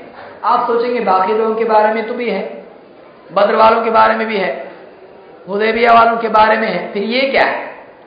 ये वो लोग हैं कि जिनका एक हदीस में आपने लगातार सबका नाम लेकर इनको जन्नती बताया और इनको अशरा मुबशरा कहा जाता है। वो दस सहाबा जिनकी एक साथ अल्लाह के नबी सल्लल्लाहु अलैहि वसल्लम ने नाम ले लेकर जन्नत की बशारत दी है। कौन है ये? चारों खुलफा, अबू बकर सिद्दीक रदी अल्लाह तु उमर रदी अल्लाह तु उस्मान रदी अल्लाह तु अली रदी अल्लाह तु तलहा, जुबैर, साद, सईद अब्दुलरहमान इब्न और अबू उबैदा इब्न जराह। ये दस सहाबा हैं जिनके बारे में अल्लाह के नबी सल्लल्लाहु ने बशारत दी कि सब के सब जन्नत में जाने वाले हैं। और शिया हजरात के नज़दीक अल्लाह ताला हिदायत दे उनको और हमारे कुलूब को उनसे महफूज रखे। कहते हैं कि सबसे बुरा अजाब अगर होगा, जहन्नम का तो दो लोगों को होगा। और वो दो कौन है? वो दो अबू बकर सिद्दीक रज़ी अल्लाह और उमर रज़ी अल्लाह तु अल्लाह ताला उनको हिदायत है और अल्लाह की लानत उस आदमी पर जो सहाबा पर लानत करे। क्योंकि ये मैं नहीं कह रहा हूँ, आप देखिए आगे अल्लाह के नबी सल्लल्लाहु अलैहि वसल्लम क्या कहते हैं। अल्लाह के नबी सल्लल्लाहु अलैहि वसल्लम फरमाते हैं, ये मैं इसलिए कह रहा हूँ सारी चीज़ें, इसलिए कि आने वाले जो अदवार हैं, उनमें बहुत सारे और फितने हैं, इल्मी फितने। एक इनकार हदीस का फितना है। ये खास तौर से इसके मुखातब वो लोग हैं जो इल्मी मैदान में हैं और जो आलमी सतह पर निगाह रखते हैं, उनको मालूम है। एक अगला फितना हम लोगों के लिए खास तौर से अहले हदीस के लिए, जिसमें हमको ध्यान देकर पहले ही से उसकी तैयारी करना है। एक फितना है इनकार हदीस का। दूसरा फितना है शीयत का। तीसरा एक और फितना है, जदीद तसवुफ का, जिसको आप इल्मी तसवुफ कह सकते हैं, कि वो सारी खुराफात जो तसवुफ में है, वो सारी शिरकियात और सारी बिदात दलाल के साथ अब अवाम में आम आएँगे। Q TV, D TV, P TV, जो भी है आजकल। आदमी बैठा, बुखारी का दर्द दे रहा है। और बुखारी में से अल्लाह की पना क्या क्या बातिल अकायद साबित कर रहा है कि नहीं है, है? तो अगला दौर हमारे लिए ऐसा है। अब तक पब्लिक के पास दलील नहीं हुआ करती थी। हम लोग दलीलें देते थे। लोग बोलते थे हमारे पास दलील नहीं हमारे बाप दादा ऐसा करते थे हम ऐसे ही करेंगे। अब ऐसा नहीं है। अब लोग लोग आपके सामने कहेंगे देखो हदीस में ऐसा है दरगाह पे जाना चाहिए। हदीस में ऐसा है, कुंडे करना चाहिए। हदीस में ऐसा है कि मैं सबसे पहली चीज़ अल्लाह ने पैदा की, अव्वल शहीद खलक अल्लाह नूर नबी कया जावेद ए जावेद सबसे पहले अल्लाह ने जो चीज़ पैदा की वो तेरे नबी का नूर है। अब ये दौर है। लाओ अब इब्ने अबी शहबा की हदीस है। बताओ इसके बारे में क्या है। यह हदीस इब्ने अबी शहबा की मुसनफ अब्दुल रजाक के किसी नुस्खे में नहीं। लोगों ने दावा किया है मुसनफ अब्दुल रजाक में है? ये नहीं, किसी मोतबर नुस्खे में नहीं है। अगला दौर, जो भी गुमराह कुन अकायद है, लोग कुछ न कुछ टूटी फूटी मोटी छोटी दलील लेके आपके पास आएँगे। आपको रद्द करना पड़ेगा। इसी तरह से सियासी ताबीर इस्लाम की इस्लाम की सियासी ताबीर, ये एक सरदर्द है आगे के लिए। कि कब तक आप लोग इस्तिंजा के, वज़ू के, तहारत के, नमाज़ के मसायल में पढ़ोगे? उम्मत के और बड़े बड़े मसायल हैं। उन मसायल के लिए कुछ करो, आलमी सतह पर। उम्मत परेशान है, कुछ करो। ऐसा भी लोग आके आके बोलेंगे। तो ये सारे आने वाले बाद के मसाइल हैं। इसके लिए खसूसी तौर पर अहले इल्म को कमर कसना ज़रूरी है कि इसमें जो गलत बातें हैं, उन गलत बातों का रद्द वो करें। जो भी गलत बात है, उसका रद्द करें। इसलिए अभी से अगर शुरू करेंगे तो बहुत अच्छा। देर होगी तो मामला बहुत मुश्किल होगा। तो बहरहाल, उनमें से एक शीयत भी है, इसको याद रखा कादियानियत भी है। कादियानियत भी है। इसके लिए भी तैयार होना ज़रूरी है। तो बहरहाल, मैं मारपीट की बात नहीं कर रहा हूँ, वरना कुछ लोग खड़े हो जाएँगे मारपीट के लिए। हमको इल्मी सतह पर, इल्मी सतह पर पुरअमन तरीके से जो चीज़ गलत है दलाल की रोशनी में उसको वादे करना ज़रूरी है। जानने वाला ही दिफा कर सकता है, जानने वाला ही रद्द कर सकता है। जिनमें सहाबा का मामला बहुत अहम है, इसीलिए ये मौजूद हमारे बहुत अहम है। अल्लाह के नबी सल्लल्लाहु अलैहि वसल्लम ने सहाबा के बारे में कहा, खैर उम्मती करनी। इसलिए आप देखिए, जिमनन मैं इसलिए भी कह रहा हूँ इसको, कि बहुत सारी बिदात और खुराफात की जड़ कट जाती है। सहाबा का मामला इसलिए भी अहम है कि बहुत सारी बिदात और खुराफात की जड़ कट जाती है जब हम पूछते हैं कि क्या ये अमल सहाबा करते थे। मिसाल के तौर पर बारह रबी अव्वल को हमारे यहाँ हरे झंडे निकलते हैं। बहुत सारे मुसलमान, पहले के लोग बारह वफात मनाते थे, आज ईद नबी हो गया। कि पहले वफात के नाम से मनाया जाता था, आज वो ईद के नाम से मनाया जाता है। अगर चाहे इसमें कोई शक नहीं है कि अल्लाह के नबी सल्लल्लाहु अलैहि वसल्लम की मोहब्बत का पहलू उसमें है, गालिब है, चाहे वो गम की सूरत से हो या खुशी की सूरत से हो। लेकिन आप ये देखें कि सहाबा की अहमियत यहाँ ज़रूरी हो जाती है कि एक आदमी ये सवाल पूछे कि भाई आपको नबी सल्लल्लाहु अलैहि वसल्लम से मोहब्बत है? जबकि आपको नबी सल्लल्लाहु अलैहि वसल्लम की हिफाजत और दिफा में कांटा भी नहीं चुका है। लेकिन सहाबा जो आप के दिफा की खातिर आपकी हिफाजत में अपनी जान कुर्बान करने के लिए तैयार हो जाया करते थे, क्या इन सहाबा ने कभी अल्लाह के नबी सल्लल्लाहु अलैहि वसल्लम की पैदाइश का दिन खुशी या वफात के दिन गम मनाया? तो आमतौर से जवाब नफी में आता है कि नहीं। ये हमारे लिए बहुत बड़ी दलील बन जाती है कि सहाबा ने इस चीज़ को अगर नहीं किया है तो हम क्यों करें? जब एक चीज़ सहाबा के नज़दीक दीन नहीं थी, दीन का हिस्सा नहीं थी, दीन का इजहार नहीं थी तो हमारे लिए वो दीन कब से बन गया? हमारे लिए वो दीन की दलील कैसे बन गया? कई ऐसी बुराइयाँ जो आम हैं, चाहे वो फातिहा के नाम पर हो, चाहे वो किसी और नाम पर हो, कुरान खानी के नाम पर हो, या किसी और नाम पर हो, बहुत सारी नेकियाँ जिनको मुसलमान नेकी समझ के करते हैं। जब ये पूछा जाता है कि क्या ये नेकी सहाबा करते थे, क्या ये वाकई नेकी है? और अगर ये नेकी है तो सहाबा करते, लेकिन सहाबा ने इसको नहीं किया। तो सहाबा की रोशनी में जब इस तरह की चीज़ों को रस्म रिवाज को देखा जाता है तो बहुत सारी बिदात का रद्द करना आसान हो जाता है।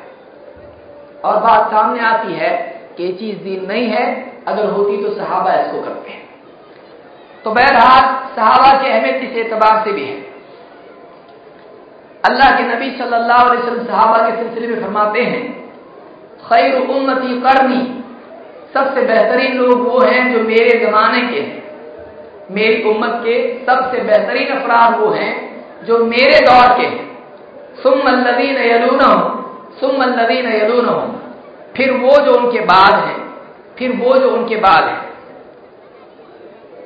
सुम्मा इन बादकुम कौमन यशहदून वला युस्तशहदून।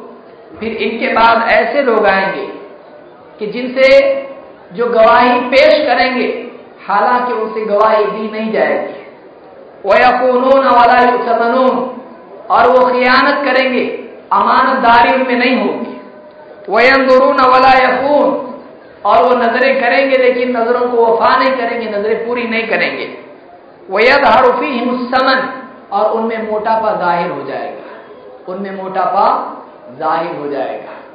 वो खाने पीने में मौज मस्ती में और बड़े बड़े खानों में और अपने जिस्म की परवरिश में मगन हो जाएँगे। यहाँ पर अल्लाह के नबी सल्लल्लाहु अलैहि वसल्लम ने सहाबा के बारे में कहा सबसे बेहतरीन अफराद मेरी उम्मत के वो हैं जो मेरे दौर के हैं। और ये सहाबा हैं। और इसके बाद में आपने कहा कि फिर इसके बाद जो है, फिर इसके बाद जो है, और इसके बाद आपने कहा कि फिर इनके बाद ऐसे लोग आएँगे जिनसे गवाही ली नहीं जाएगी, वो खुद से गवाही देने के लिए तैयार होंगे। ये झूठे गवाह होंगे, जो झूठी गवाहियाँ देंगे। और खयानत करेंगे, अमानतदारी उनमें नहीं होगी। और इसी तरह से नज़रें करेंगे, लेकिन वफा नहीं करेंगे। और इनमें मोटापा ज़ाहिर हो जाएगा। यानी खाने पीने में लग जाएँगे, मौज मस्ती में लग जाएँगे। और ने कहा, इस बात की दलील है कि आपने कहा कि ये बात के दौर में ऐसे लोग पैदा होंगे। इसमें खुद इस बात की दलील है कि ये बुराइयाँ सहाबा में नहीं थी। समझ में आ रही बात? यानी आपने कहा, फिर इसके बाद, सुम्मा इन बैडकुम फिर तुम्हारे बाद ऐसे लोग पैदा होंगे। झूठी गवाही देने वाले।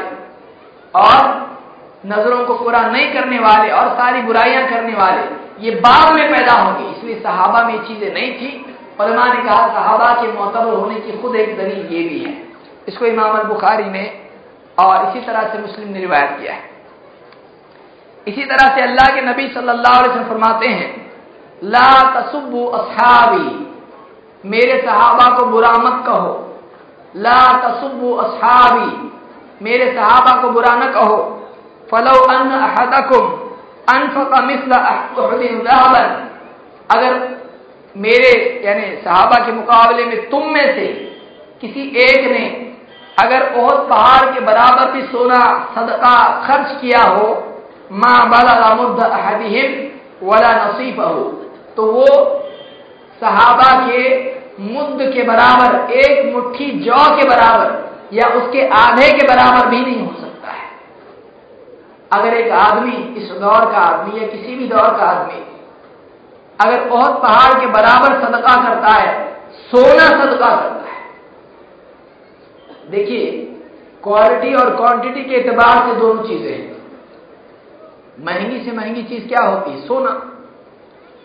और ज़्यादा से ज़्यादा किसी चीज़ की मिकदार को बताने के लिए क्या कहते हैं? पहाड़। और अरबों के लिए मदीना वालों के लिए जो सामने पहाड़ था वो कौन सा था? ओहद का पहाड़। आपने कहा बहुत पहाड़ के बराबर भी अगर मुनाफिकीन से खिताब करके कहा, जो साहबा को बुरा कहते थे। अनुमिन कमा आमन सुफहा, क्या हम वैसे ही मान ले आए जैसे बेवकूफ़ ना समझ लोग ईमान लाए हैं? तो नौज बिल्ला सहाबा को ना समझ लोग कहते थे, मुनाफिकीन। क्यों? इसलिए कि मुनाफिकीन का ईमान कैसा था? मुनाफिकीन कैसे लोग थे कि यहाँ भी हाथ रखा है, यहाँ भी हाथ रखा है। मुसलमानों के साथ भी हाथ मिलाए हुए हैं, मुशरकिन के साथ भी हाथ मिलाए हुए हैं, ताकि यहाँ वाले गालिब आए तो यहाँ जाने का मौका मिल जाए, यहाँ वाले गालिब आए तो यहाँ जाने का मौका मिल जाए। लेकिन साहबा ऐसे नहीं थे। साहबा ने अपने ज़ाहिर और बातिन को अल्लाह के लिए वक्त कर दिया था। तो आपने फरमाया कि अगर तुम में से कोई, मुनाफिकीन में से कोई बहुत पहाड़ के बराबर भी अगर सोना सदका करता है तो सहाबा के एक मुट्ठी जौ, बल्कि उससे आधा भी अगर सदका किसी ने किया है तो उसकी बराबरी नहीं कर सकता है। इससे एक बात ये मालूम हुई कि अल्लाह के यहाँ मकदार असल नहीं होती है। अल्लाह के यहाँ नीयत और वक्त अहम होता है।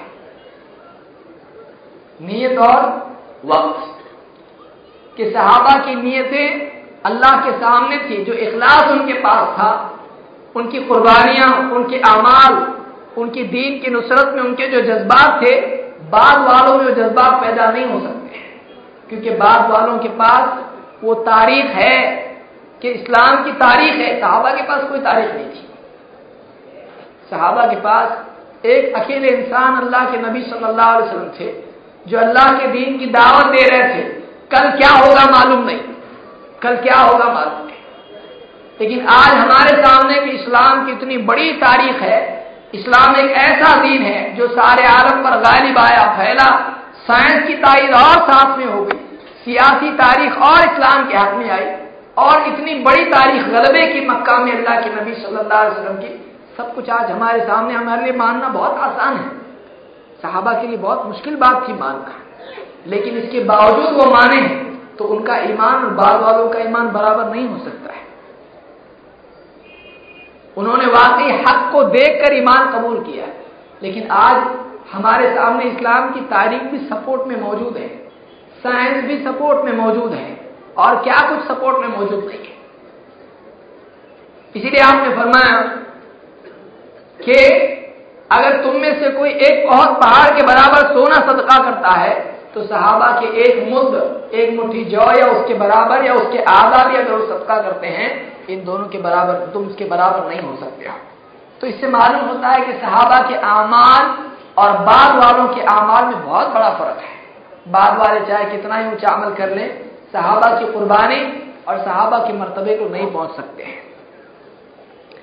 इसी तरह से अल्लाह के नबी वसल्लम ने फरमाया मनसब असहाबी फ़अलैहिल्लाह वल मलाइकति वन्नास अजमाइन इसको इमाम तबरानी ने रिवायत किया है कि जो मेरे सहाबा को बुरा कहे जो मेरे सहाबा पर सहाबा को गाली दे सहाबा पर लान तान करे सहाबा की शान में बुरी बात कहे मनसब असहाबी फ़ालही लानतुल्लाहि वल मलाइकति अजमाइन तो उस पर अल्लाह की लानत उस पर अल्लाह की लानत, उस पर फरिश्तों की लानत, उस पर सारे लोगों की लानत।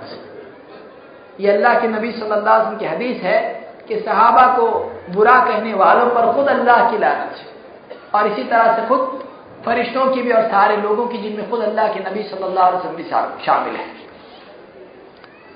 अल्लाह के नबी सल्लल्लाहु अलैहि वसल्लम फरमाते हैं अनुजुम अमनतुल समा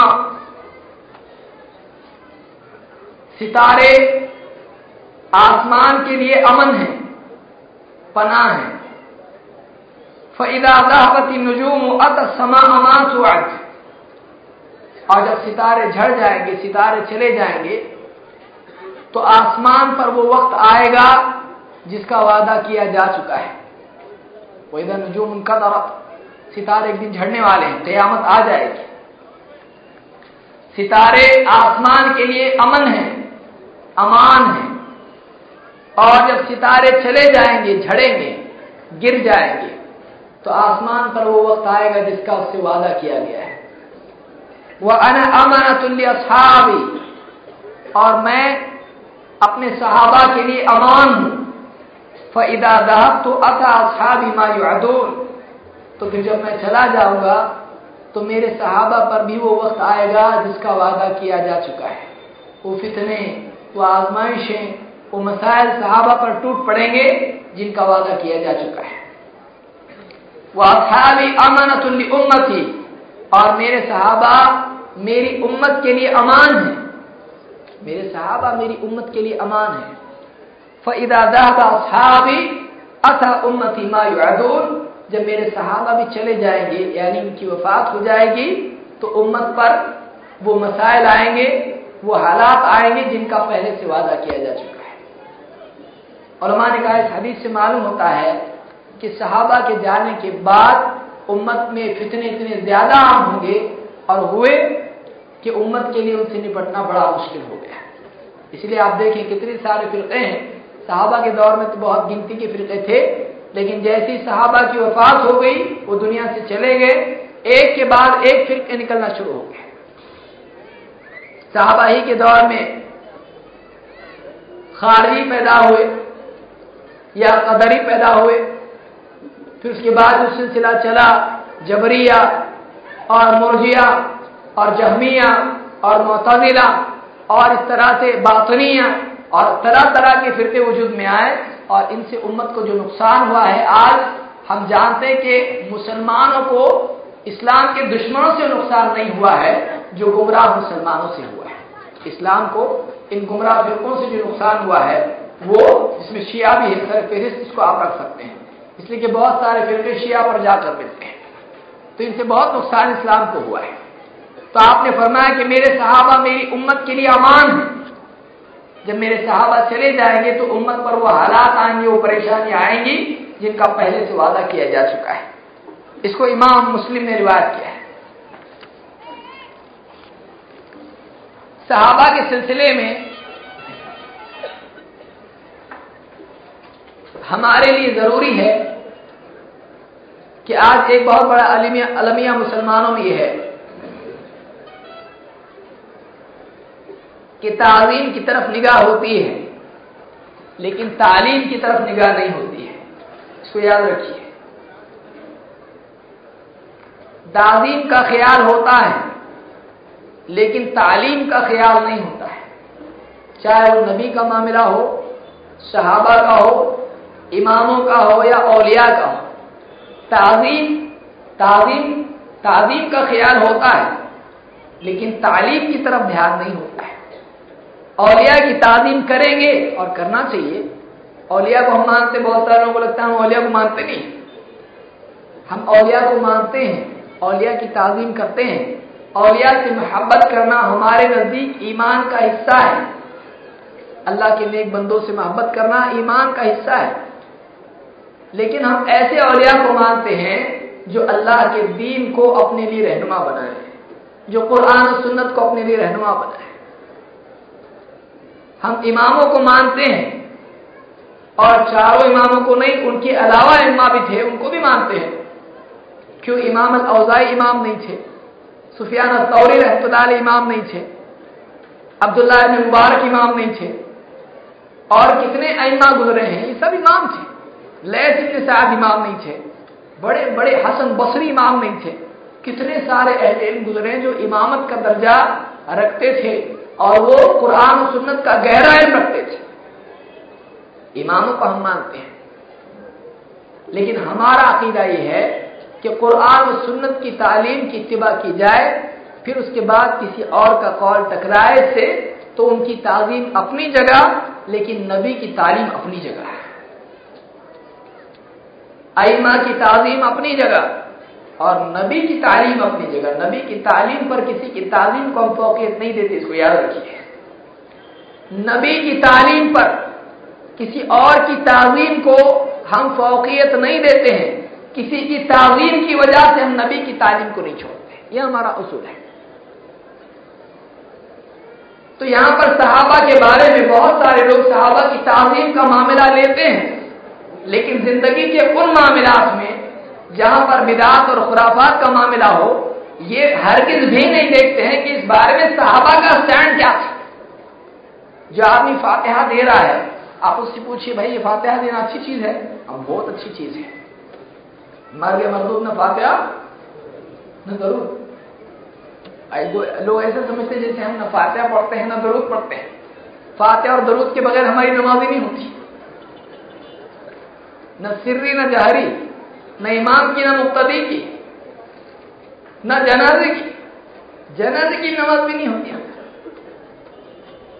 तो आप सोचें, हम मानते हैं लेकिन ये जो फातिहा का तरीका है, सामने खाना रखा और उसके ऊपर अपनी तरफ़ से कुछ पढ़ा और फिर उसको तकसीम किया। अगर ये नेकी होता तो क्या सहाबा ऐसा नहीं करते? सहाबा खजूरे रख के कुछ नहीं कर सकते थे। सहाबा पानी रख के कुछ इस तरह से नहीं कर सकते थे। जिस चीज़ को सहाबा ने नहीं किया, ये खुद उसके न होने की दलील है कि वो दीन में नहीं है। अल्लाह के नबी सल्लल्लाहु अलैहि वसल्लम की वफात का दिन मनाना। एक साहब बहुत जोश में आए तो कहा कि अपने बेटे का बर्थडे मनाते नबी का नहीं मनाने का। आप बताइए उसको पहले बोलना पड़ेगा, बेटे का बर्थडे मनाना सही है क्या? बाज़ एक आदमी गलत चीज़ को दलील बनाकर दूसरी चीज़ों को साबित करने की कोशिश करता है। बेटे का बर्थडे मनाना इस्लाम में किधर है? या कोई आदमी, अब एक साहब ने तो यू भी किया है, पड़ोस के मुल्क में, हद से पार हो गए, अल्लाह हिदायत दे, कि मोहम्मद सल्लल्लाहु अलैहि वसल्लम का पैदाइश का दिन मनाते मनाते ईसा सलाम का भी मनाने लगे है कि नहीं? क्रिसमस भी मनाना शुरू कर दिया। अल्लाह हिदायत दे। तो एक आदमी अल्लाह के नबी सल्लल्लाहु अलैहि वसल्लम के बारे में जो भी ताजीमी काम करता है मोहब्बत में आके जो कुछ करता है, वो सही है या गलत? आपकी वफात के बाद आपके बारे में क्या करना चाहिए, क्या नहीं करना चाहिए कि सबसे अच्छी दलील सहाबा से हमको मिलेगी नबी सल्लल्लाहु अलैहि वसल्लम की कब्र आपकी हयात में नहीं थी। जब आपकी वफात हो गई, आपको दफन किया गया।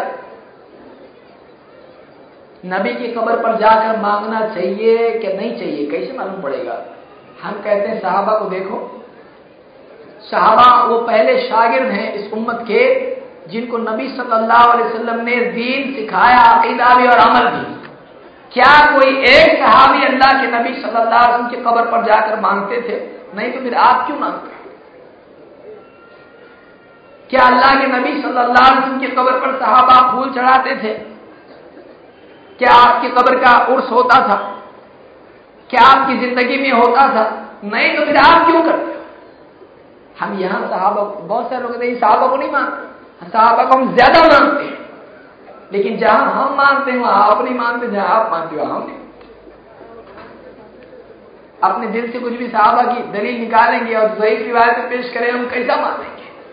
हाँ सही रिवायत अगर हो तो हम ज़रूर मानेंगे। क्या अंगूठे चुमने की हदीस कोई ले आए या हज़रत बिलाल ने जो अजान शहर न दी। इस तरह का कोई वाक़ कोई ले आए और गैर मोतबर चीज़ हो, कैसा माना जाएगा उसको? इसलिए हम कहते हैं, अल्लाह के नबी सल्लल्लाहु अलैहि वसल्लम की वफात के बाद साहबा ने आपकी कब्र के साथ क्या मामला किया? आज हमको वही मामला करना चाहिए। क्या साहबा ने पुख्ता कब्र बनाई? क्या साहबा ने आपकी कब्र पर फूल चढ़ाए? क्या साहबा ने आपकी कब्र को सज्जा किया? क्या साहबा ने आपकी कब्र को तवाफ किया उसका? साहबा ने आपसे, आपकी वफात के बाद कब्र पर आकर कुछ मांगा, कुछ भी। नहीं तो साहबा हमारे लिए दलील है कि इस उम्मत का पहला तबका नबी का हक जानता था। इस उम्मत का पहला तबका नबी सल्लल्लाहु अलैहि वसल्लम का हक जानता था। जो उन्होंने नहीं किया, वो हमारे नज़दीक नहीं है बाद में अगर कोई करता है तो हम दलील नहीं मानते। उसको क्योंकि अगर ये सही होता, इमाम इब्न कसीर ने बहुत उमदा जुमला कहा है सुर नजम की आयत, आयात के सिलसिले में वो अल्लाह इंसान इलामा के तहत कहते हैं, कुरान खानी के जिमन में कहते हैं, और उन्होंने रद्द किया उसके ऊपर। कहते हैं कि वलौकाना खैरन लसबकूना इलई अगर ये खैर होती तो सहाबा इस पर सबकत ले जाते, सबसे पहले करते उसको। तो हमारे लिए सहाबा दलील हैं। हमारे लिए सिर्फ़ सुन्नत और बिदात के मामलात में नहीं, हमारे लिए अकीदे के मामले में सहाबा दलील है। कोई कहता अल्लाह के नबी सल्लल्लाहु अलैहि वसल्लम अल्लाह को देखा, कोई कहता नहीं देखा। अब लड़ रहे अल्लाह के नबी सल्लल्लाहु अलैहि वसल्लम की बीवी मोहतरमा जो उम्मातुलमुमिनीन में से हैं, जिनकी गोद में सर रख के अल्लाह के नबी वसल्लम ने अपनी रूह जबरील यानी अपनी रूह मलकुल मौत के सुपुर्द की। आयशा रज़ी अल्लाह का कॉल भी देख लिया होता इमाम मुस्लिम ने खुद रिवायत नकल की है, फरमाती हैं कि जो कोई कहे, जो कोई कहे कि अल्लाह के नबी सल्लल्लाहु अलैहि वसल्लम ने अल्लाह ताला को देखा, उसने अल्लाह पर झूठ बांधा। कौन कह रहा है? अल्लाह के नबी सल्लल्लाहु अलैहि वसल्लम की बीवी कह रही हमारी, यानी उम्मातुल से हमारी माँ है। अब बताए, सबसे चहीती बीवी अल्लाह के नबी सल्लल्लाहु उनका अकीदा हम क्यों नहीं है? उनका अकीदा क्यों नहीं कोई कह रहा अल्लाह के नबी सल्लल्लाहु अलैहि हयात हैं, अभी हैं, आते हैं। न जाने क्या क्या आता है। अबू बकर सिद्दीक रज़ी अल्लाह का अकीदा हमारे लिए क्यों सही नहीं है? मन कान याबुद मोहम्मद फ़िन मोहम्मद कदमात कि जो कोई मोहम्मद सल्लल्लाहु अलैहि वसल्लम की इबादत करता था, वो ये जान ले कि मोहम्मद सल्लल्लाहु अलैहि वसल्लम की मौत वफात हो गई। माता, अरबी जबान का लफ्ज है, वफात हो गई। वमन का नबुल्लाह और जो अल्लाह की इबादत करता था, उसको जानना चाहिए कि अल्लाह आसमान पर है, ज़िंदा है, उसको मौत नहीं। आसमान पर है कि ज्यादती। इमाम जहबी ने अपनी किताब अलूम में ज़िक्र की है। और इसी तरह से जहबी ने भी सुनन अबी दाऊ के हाशे में उसको ज़िक्र किया है। इब्न खुदामा अल मकदसी ने भी उसको अलू में ज़िक्र किया है कि जो अल्लाह की इबादत करता था, उसको चाहिए कि वो याद रखे कि अल्लाह ताला ज़िंदा है, आसमान पर है, उसको मौत नहीं है। किसी मुसलमान से आप पूछे, अल्लाह का है? तो अल्लाह हर जगह है। अल्लाह हर जगह है। लेकिन अल्लाह के नबी सल्लल्लाहु अलैहि वसल्लम के सहाबी अबू बकर सिद्दीक रज़ी अल्लाह क्या कह रहे हैं? अल्लाह आसमान पर है। अल्लाह ऊपर है। तो हम ये कहते हैं, इसको याद रखिए, इस दौर में इसकी बहुत ज़्यादा ज़रूरत है। ऐसे दौर में जबकि हर आदमी नींद से जाग के देख रहा है कि चलो अपना भी बचाना पड़ेगा अब सब दलील दे रहे अपने को भी देना पड़ेगा। अब वो भी दलील दे रहा सही चीज़ की दलील देने वालों के साथ साथ गलत चीज़ के लिए भी आदमी दलील देना शुरू करा। कहीं से तो ढूंढ के लाए। किसी न किसी गार में से कुछ मिल जाए। अब वो लेके आ रहा है दलील। अब ऐसे वक्त में कोई आयत पेश की कुछ भी मतलब निकाल दिया। कोई हदीस पेश की कुछ भी मतलब निकाल दिया।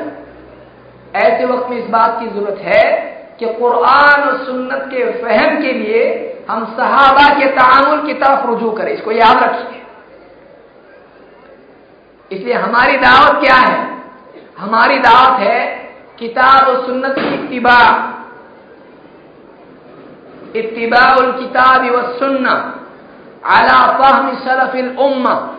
किताब और सुन्नत की इत्तिबा इस उम्मत के जो सलफ साले हैं, उनके फहम के ताबे होकर, उनके फहम के ताबे होकर। कि कुरान और सुन्नत को कैसे समझे? सहाबा के फहम के ताबे होकर, सलफ के फहम के ताबे होकर। अपनी अकल से कोई भी अरबी आती नहीं, तर्जमा पढ़ लिया, तर्जमा पढ़ के कुछ भी मतलब ले लिया। कुरान का तर्जमा कुछ भी पढ़ लिया, कुछ भी मतलब ले लिया, नहीं चलेगा। हदीस कुछ भी पढ़ ली मतलब कुछ भी ले लिया, नहीं चलेगा। हमको देखना पड़ेगा कि इस आयत का, इस हदीस का सहाबा ने क्या मतलब लिया है। इसलिए बहुत ज़रूरत है इस बात की और मैं बहुत यहाँ पर जता कर इस बात को कह रहा हूँ, ये बहुत अहम चीज़ है। अगर गुमराही से बचना है, अगर गुमराही से बचना है तो इसके लिए लाजमी चीज़ ये है कि किताब और सुन्नत की इतबा के लिए हम सलफ की तरफ़ खसूस सहाबा की तरफ़ रुजू करें, वरना आदमी कुरान और सुन्नत का कोई भी मतलब ले लेगा, उसको समझाना बड़ा मुश्किल हो जाएगा। कि जिसके जी में जो है कुरान और सुन्नत का मतलब लेना शुरू करते हैं। बहुत मुश्किल हो जाएगा। इस बारे में क्या है? कुरान सुन्नत में क्या आया है? आए देखते हैं।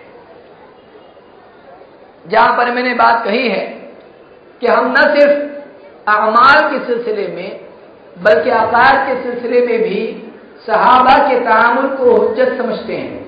जिस चीज़ पर सहाबा जमा हो, वो हमारे नज़दीक हजत है। बहुत सारे लोग कहते नहीं मानते, हम मानते हैं। हम मानते हैं, हमारे नज़दीक ये है, हम क्यों नहीं मानेंगे इसलिए कि कुरान में और हदीस में हमारे लिए कहा गया है? कुरान करीम में सूर्य अल बकरा नंबर एक सौ सैंतीस में अल्लाह ताला फरमाता है फ़िन आमनु बिमिसलिमा आमन तुम बिही फ़कद इहतदाउ व इन तवल्लौ फ़इन्नमा हुम फ़ी शिकाक. अगर ये अहले किताब वैसा ईमान ले आए, जैसा कि ए सहाबा तुम ईमान लाए हो तो ये हिदायत पर है।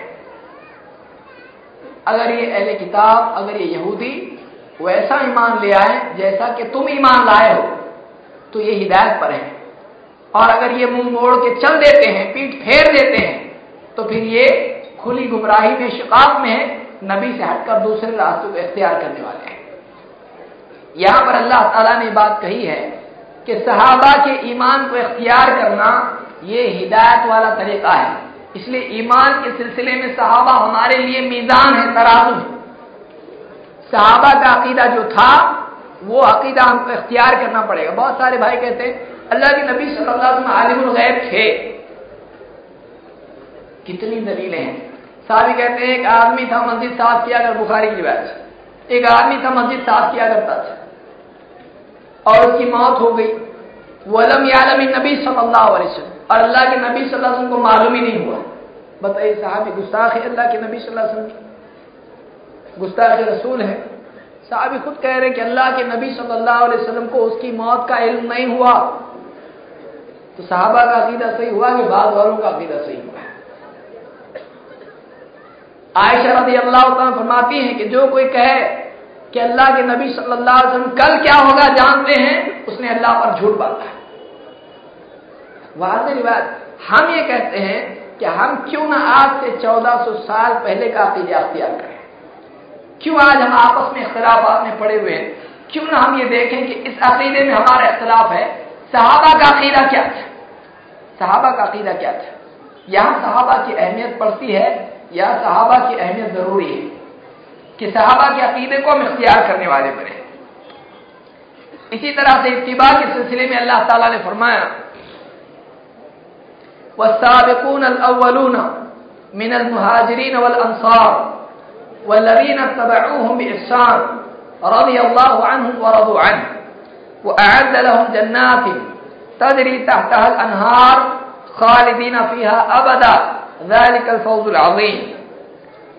वो पहले पहल सबकत ले जाने वाले मुहाजरीन में से और अंसार में से। और वो भी जिन्होंने बेहतरीन तौर पर, बेहतरीन तौर पर इनकी इतबा की पहले पहल सबकत ले जाने वाले मुहाजरीन में से और अंसार में से। और वो भी जिन्होंने बेहतरीन तौर पर उनकी इतबा की रज़ी अल्लाह उनसे राज़ी हो गया, वो भी अल्लाह से राज़ी हो गए। यहाँ आप देखिए, अल्लाह ताला ने अपनी रजा का वादा किसके लिए किया है? अल्लाह ताला ने अपनी रजा का वादा उन लोगों के लिए किया है, जो अंसार और महाजरीन की इतबा करें बेहतरीन तौर पर। क्योंकि उनके लिए तो मफफरत का वादा है, लेकिन अगर और कोई है जो मफफरत का तलबगार है तो उसके लिए वही रास्ता है जिस पर सहाबा चल के गए हैं, अंसार और महाजरीन तो आज भी हम कहते हैं कि जिस रास्ते पर सहाबा चले हैं, अगर उस रास्ते पर आदमी चलता है तो उसके लिए मफफरत का और जन्नत का वादा है। इसलिए कि अल्लाह ताला आगे फरमाता है वो आयत अल्लाह वो जन्नाती तजरी अनहार। अल्लाह ने उनके लिए जन्नतें तैयार कर रखी हैं, जिनके नीचे से नहरें बहती हैं। खालिदीना फिहा अबदा वो इनमें हमेशा हमेशा रहेंगे। अजीम, ये बहुत बड़ी कामयाबी है, बहुत बड़ी कामयाबी है। इस आज से मालूम होता है कि सहाबा की इतबा पर रिवा है, सहाबा की इतबा पर जन्नत का वादा है। इसके बगैर ये चीज़ नहीं मिल सकती है। अब्दुल्ला मसूद रज़ी अल्लाह फरमाते हैं इन अल्लाह नजरफी कुलूब इबाद। अल्लाह ताला ने लोगों के दिलों पर, बंदों के दिलों पर निगाह डाली। फवजद कल्ब मोहम्मद वसल्लम खैर कुलूब इबाद। तो अल्लाह ताला ने सारे बंदों के दिलों में मोहम्मद सल्लल्लाहु अलैहि के दिल को बेहतरीन दिल पाया। फस्तफ़ाहली नफसी ही फबताहू बिरसालत ही तो अल्लाह ताला ने आपको अपनी, अपने लिए चुन लिया। और अपनी रिसालत के लिए मुंतखब करके भेज दिया। सुम नज़र फ़ी कुलूबी, फ़ी कुलूब इबाद। फिर अल्लाह ताला ने बंदों के दिलों पर निगाह डाली। बाद कल्ब मोहम्मद वसल्लम मोहम्मद वसल्लम के कल्ब के बाद। फवजद कुलूब असहाबी ही खैर कुलूब इबाद। तो सारे बंदों में अल्लाह के नबी सल्लल्लाहु अलैहि वसल्लम के सहाबा के दिलों को सबसे अच्छा दिल पाया सारे बंदों में अल्लाह के नबी सल्लल्लाहु अलैहि वसल्लम के सहाबा के दिलों को बेहतरीन दिल पाया फजाल नबी ही युकातिलून फ़ी सभी अलादीन ही तो अल्लाह ताला ने इन सहाबा को अल्लाह के नबी सल्लल्लाहु अलैहि वसल्लम का वज़ीर बनाया, आपका साथी बनाया जो आपके दीन की बुनियाद पर आपके साथ किताल करें, लड़े। फमा मुस्लिमून हसनन फ़वाइंद हसन। तो ये मुसलमान जिस चीज़ को अच्छा समझे, वो अल्लाह के नज़दीक भी अच्छा है।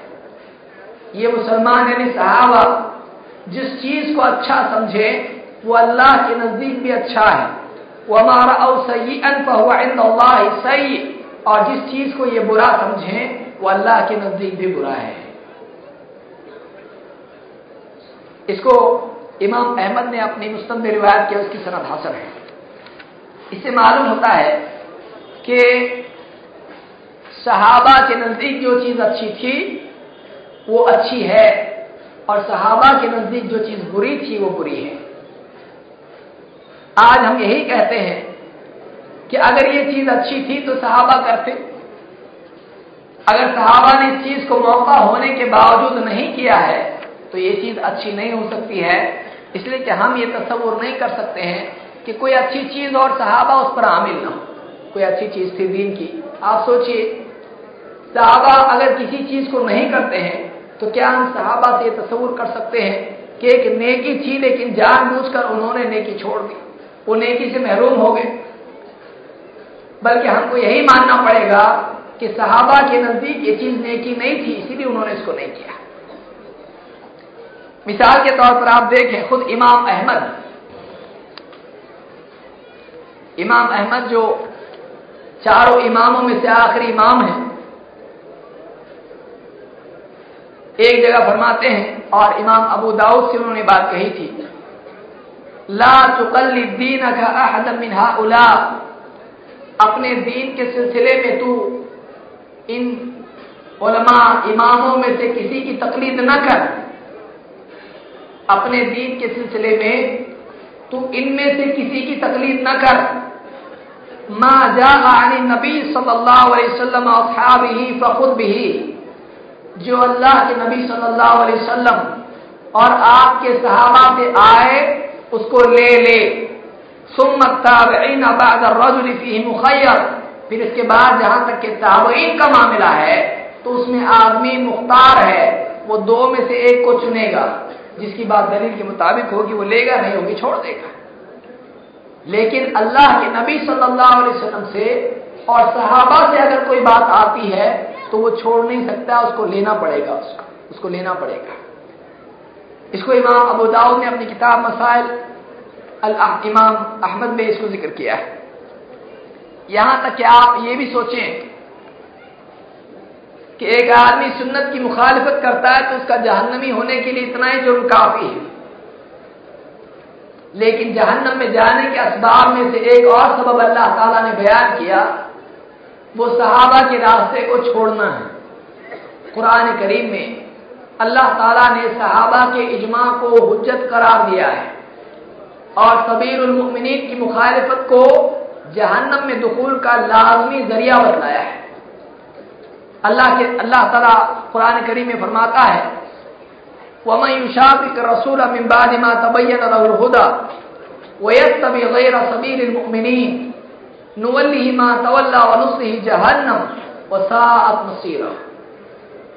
जो कोई रसूल की मुखालिफत करे, हिदायत के वादे हो जाने के बाद और ईमान वालों का रास्ता छोड़ के कोई और रास्ता चले, जहाँ वो मुड़ा है हम उसको वही मोड़ देंगे और जहन्नम में पहुँचा देंगे और बहुत बुरा ठिकाना है। आप फिर से याद रखें इसको। जो कोई रसूल की मुखालिफत करे, हिदायत के वादे हो जाने के बाद और ईमान वालों का रास्ता छोड़कर कोई और रास्ता इख्तियार करे। सवाल यह है कि जब ये आयत नाजिल हुई तो उस वक्त में ईमान वाले कौन थे? ज़ाहिर बात है, उस वक्त में ईमान वाले सहाबा थे। यहाँ पर अल्लाह ताला फरमाया, रसूल की मुखालफत करे और ईमान वालों का रास्ता छोड़ के कोई और रास्ता इख्तियार करे। सहाबा का रास्ता छोड़ के कोई और रास्ता इख्तियार करे।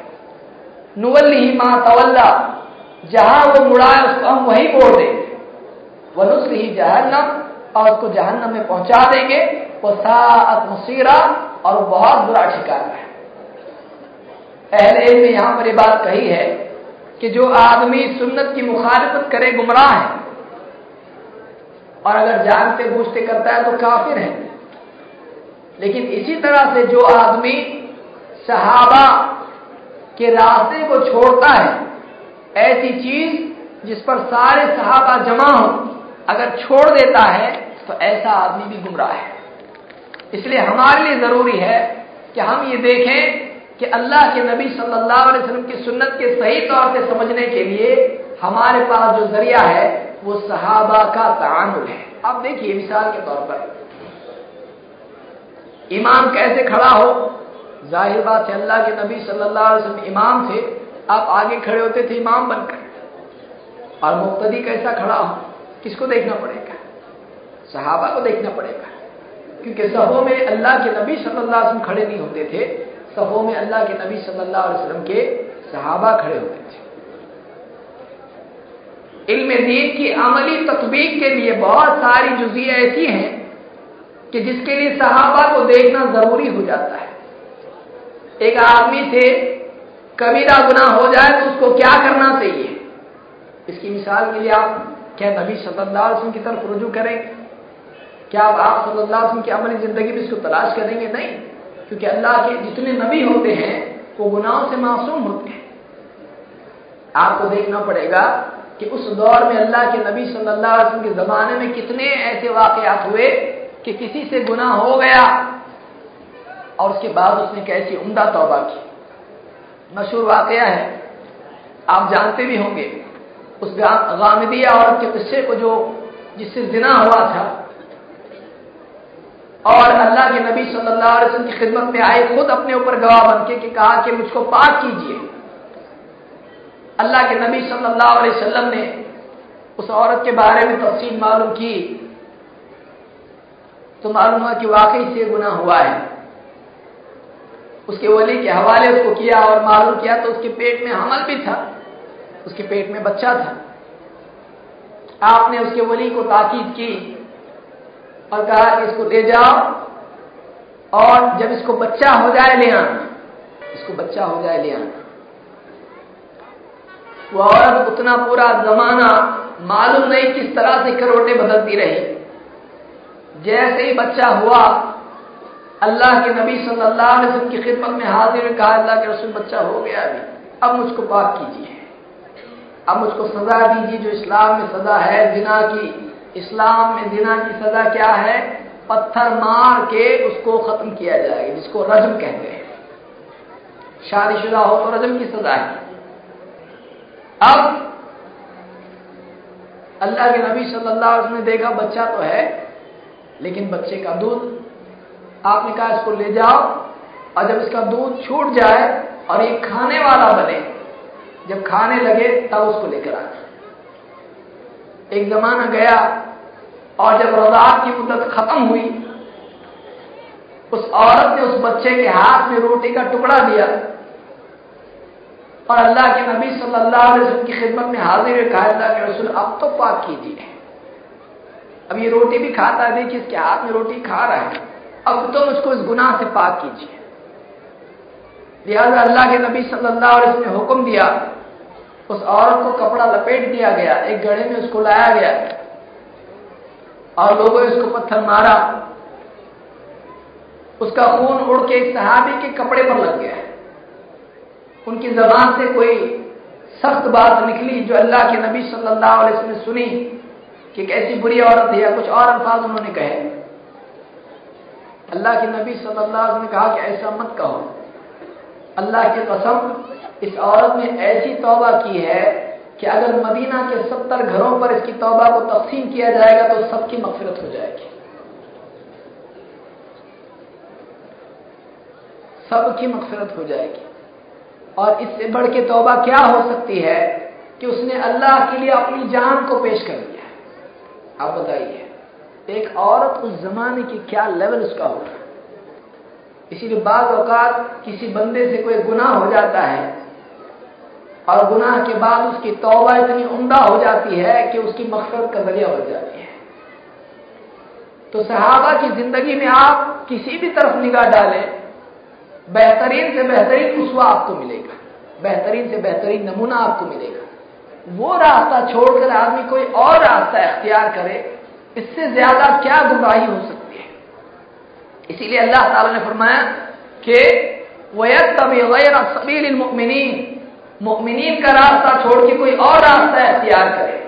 नुवल्लीमा तवल्ला, जहाँ वो मुड़ा उसको वही मोड़ देंगे। वो नुस्री जहन्नम और जहन्नम में पहुँचा देंगे। वो सात मसीरा और बहुत बुरा ठिकाना है।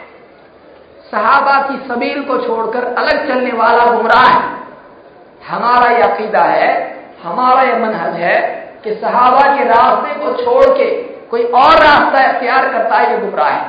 हाँ अगर सहाबा में इत्तिफाकी बात है, पूरी उम्मत पर हुज्जत है, और सहाबा में किसी मसले में इख्तलाफ हो जाता है तो उस सूरत में सहाबी के उस कौल को लिया जाएगा, उस सहाबी के कौल को लिया जाएगा, जो अल्लाह के नबी सल्लल्लाहु अलैहि वसल्लम की लाइव तालीमत की रोशनी में ज़्यादा कवि साबित होता है। इसीलिए अल्लाह ने फरमाया फ़िन तनाज़ातुम फ़ी शैइन फरुद्दूहु इला अल्लाह व रसूल इन कुंतुम तुमिनून बिल्लाहि वल यौमिल आखिर ज़ालिका खैर अहसनु अगर तुमने आपस में किसी चीज़ में इख्तलाफ हो जाए तनाव हो जाए तो उसको अल्लाह उसके रसूल पर पेश करो अल्लाह उसके रसूल की तरफ़ उसको पेश करो इनको तुम तुम मिनूना बिल्लामिल आखिर अगर तुम अल्लाह और आखिरत के दिन पर ईमान रखते हो का खैर अहसन तवीला ये खैर है ये खैर है आज बहुत सारे हमारे भाई मालूम नहीं क्यों कहते हैं कुरान हदीस की बात करते हैं बहुत शर फैलाते हैं ये कहते हैं साहब हमको मामलात को पलटाना है कहा किताब और सुन्नत की तरफ़ इनकी वजह से बहुत शर फैल रहा है हालाँकि आप देखिए अल्लाह ताला का कलाम क्या कह रहा है फरुद्दो रसूल इनकुन तुम तुमिनून बिल्लाखिर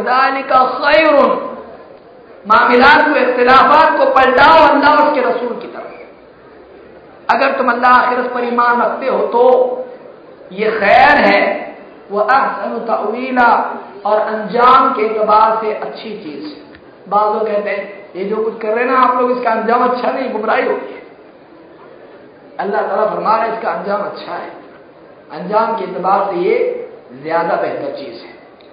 तो खुलास कलाम ये कि हमारे नज़दीक सहाबा हुज्जत हैं और उसवा हैं और बहुत सारी बिदात के रद्द में बहुत सारे बातिल अकायद और अफकार जो बाद में वजूद में आए, इसके रद्द में हम सहाबा के मनहज और सहाबा के अकीदे को दलील बनाते हैं।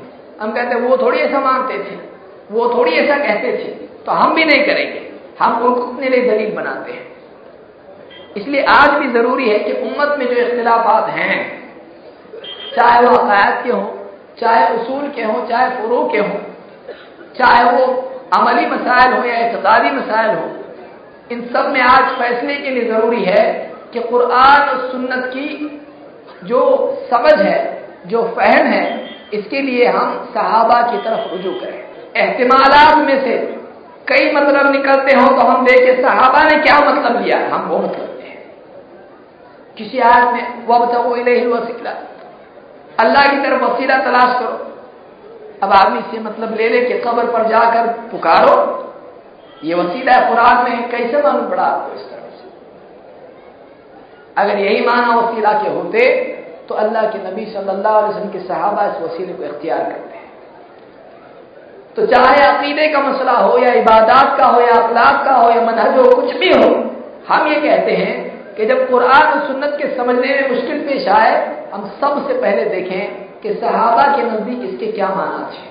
ये बहुत ही हिफाजत वाला मनहज है, वरना आदमी गुमराह हो जाएगा।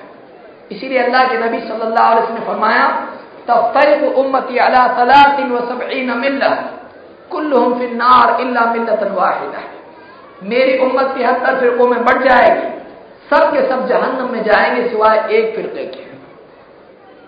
बहुत सारे लोग यही रुक जाते हैं। अब तो देखो तिहत्तर फिर के उम्मत में होने वाले। लेकिन आगे उनको मालूम नहीं है और बहुत सारे लोग जानते भी नहीं है कि वाकई इस बारे में अल्लाह के नबी सल्लल्लाहु अलैहि वसल्लम ने क्या फरमाया। आपने फरमाया सतफ्तर को उम्मती अला सलातिन व सबईन मिल्ला। मेरी उम्मत तिहत्तर फिरकों में बढ़ जाएगी। इतना ही आपने कहा? नहीं। आपने इसके आगे भी कहा। कुल्लुम फिन्नार इल्ला मिल्लतन वाहिदा। सब जहन्नम में जाएँगे सिवाय एक।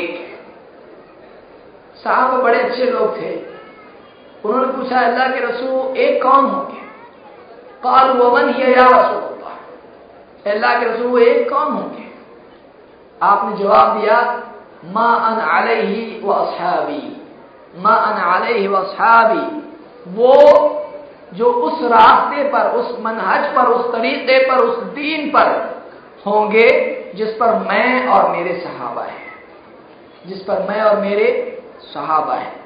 तो जो अल्लाह के नबी सल्लल्लाहु अलैहि वसल्लम और आपके सहाबा के मनहज पर हैं, वही वो लोग हैं जो नजात पाने वाले हैं। जो अल्लाह के नबी सल्लल्लाहु अलैहि वसल्लम को और आपके सहाबा के मनहज को छोड़ देंगे। जो अल्लाह के नबी सल्लल्लाहु अलैहि वसल्लम के सहाबा के मनहज को छोड़ देंगे, ये लोग गुमराह हो जाएँगे। अल्लाह हम सबकी हिफाजत फरमाए। इसलिए बहुत ज़रूरी है कि हम दीन का सही हासिल करें, कुरान सुन्नत को सीखें। कुरान के अंदर, कुरान में अल्लाह ने क्या बताया है? हदीस में अल्लाह के नबी सल्लल्लाहु अलैहि वसल्लम ने क्या बताया है? और इसी तरह से कुरान और हदीस के, कुरान और सुन्नत के फहम के लिए हम देखें कि सहाबा इससे क्या माना लेते थे। अगर ऐसा हम करते हैं तो ये हिदायत के लिए पहली सीढ़ी है। अगर ऐसा नहीं करते हैं तो यहीं से गुमराही शुरू होती है।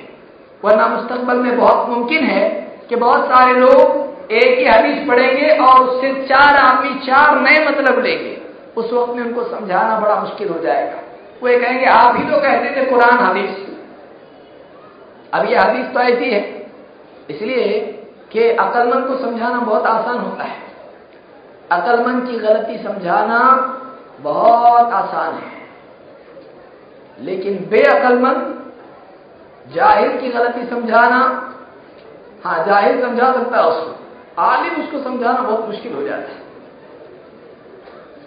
इसीलिए इतने हजर रहमल्ला फरमाते हैं हजर तो सलाफीन आलिमन फहाजस तो वह हजर तो जाहिलन वाहिदन फहाजस मैंने तीस आलिमों से हुज्जत की। सब पे मैं गालिब आया। एक जाहिल से मैंने हुज्जत की, वो मुझ पे गालिब आ गया। आप बोलोगे आयत मनसूख है। वो मनसूख नहीं, आयत तो है ना। अब उसको क्या मालूम? है अरे भाई ये हदीस ज़यीफ है। हदीस भी ज़यीफ रहती क्या? हमारा ईमान ज़यीफ रहता। आप कितना भी समझाओ, उसकी समझ में नहीं आएगा। इसलिए जो आदमी अधूरा इल्म हासिल करता है वो अपने कत्ल की शुरुआत कर चुका है। अपनी हलाकत की शुरुआत उसने कर ली है। अधूरे इल्म से ज़्यादा खतरनाक दुश्मन इंसान का कोई नहीं है।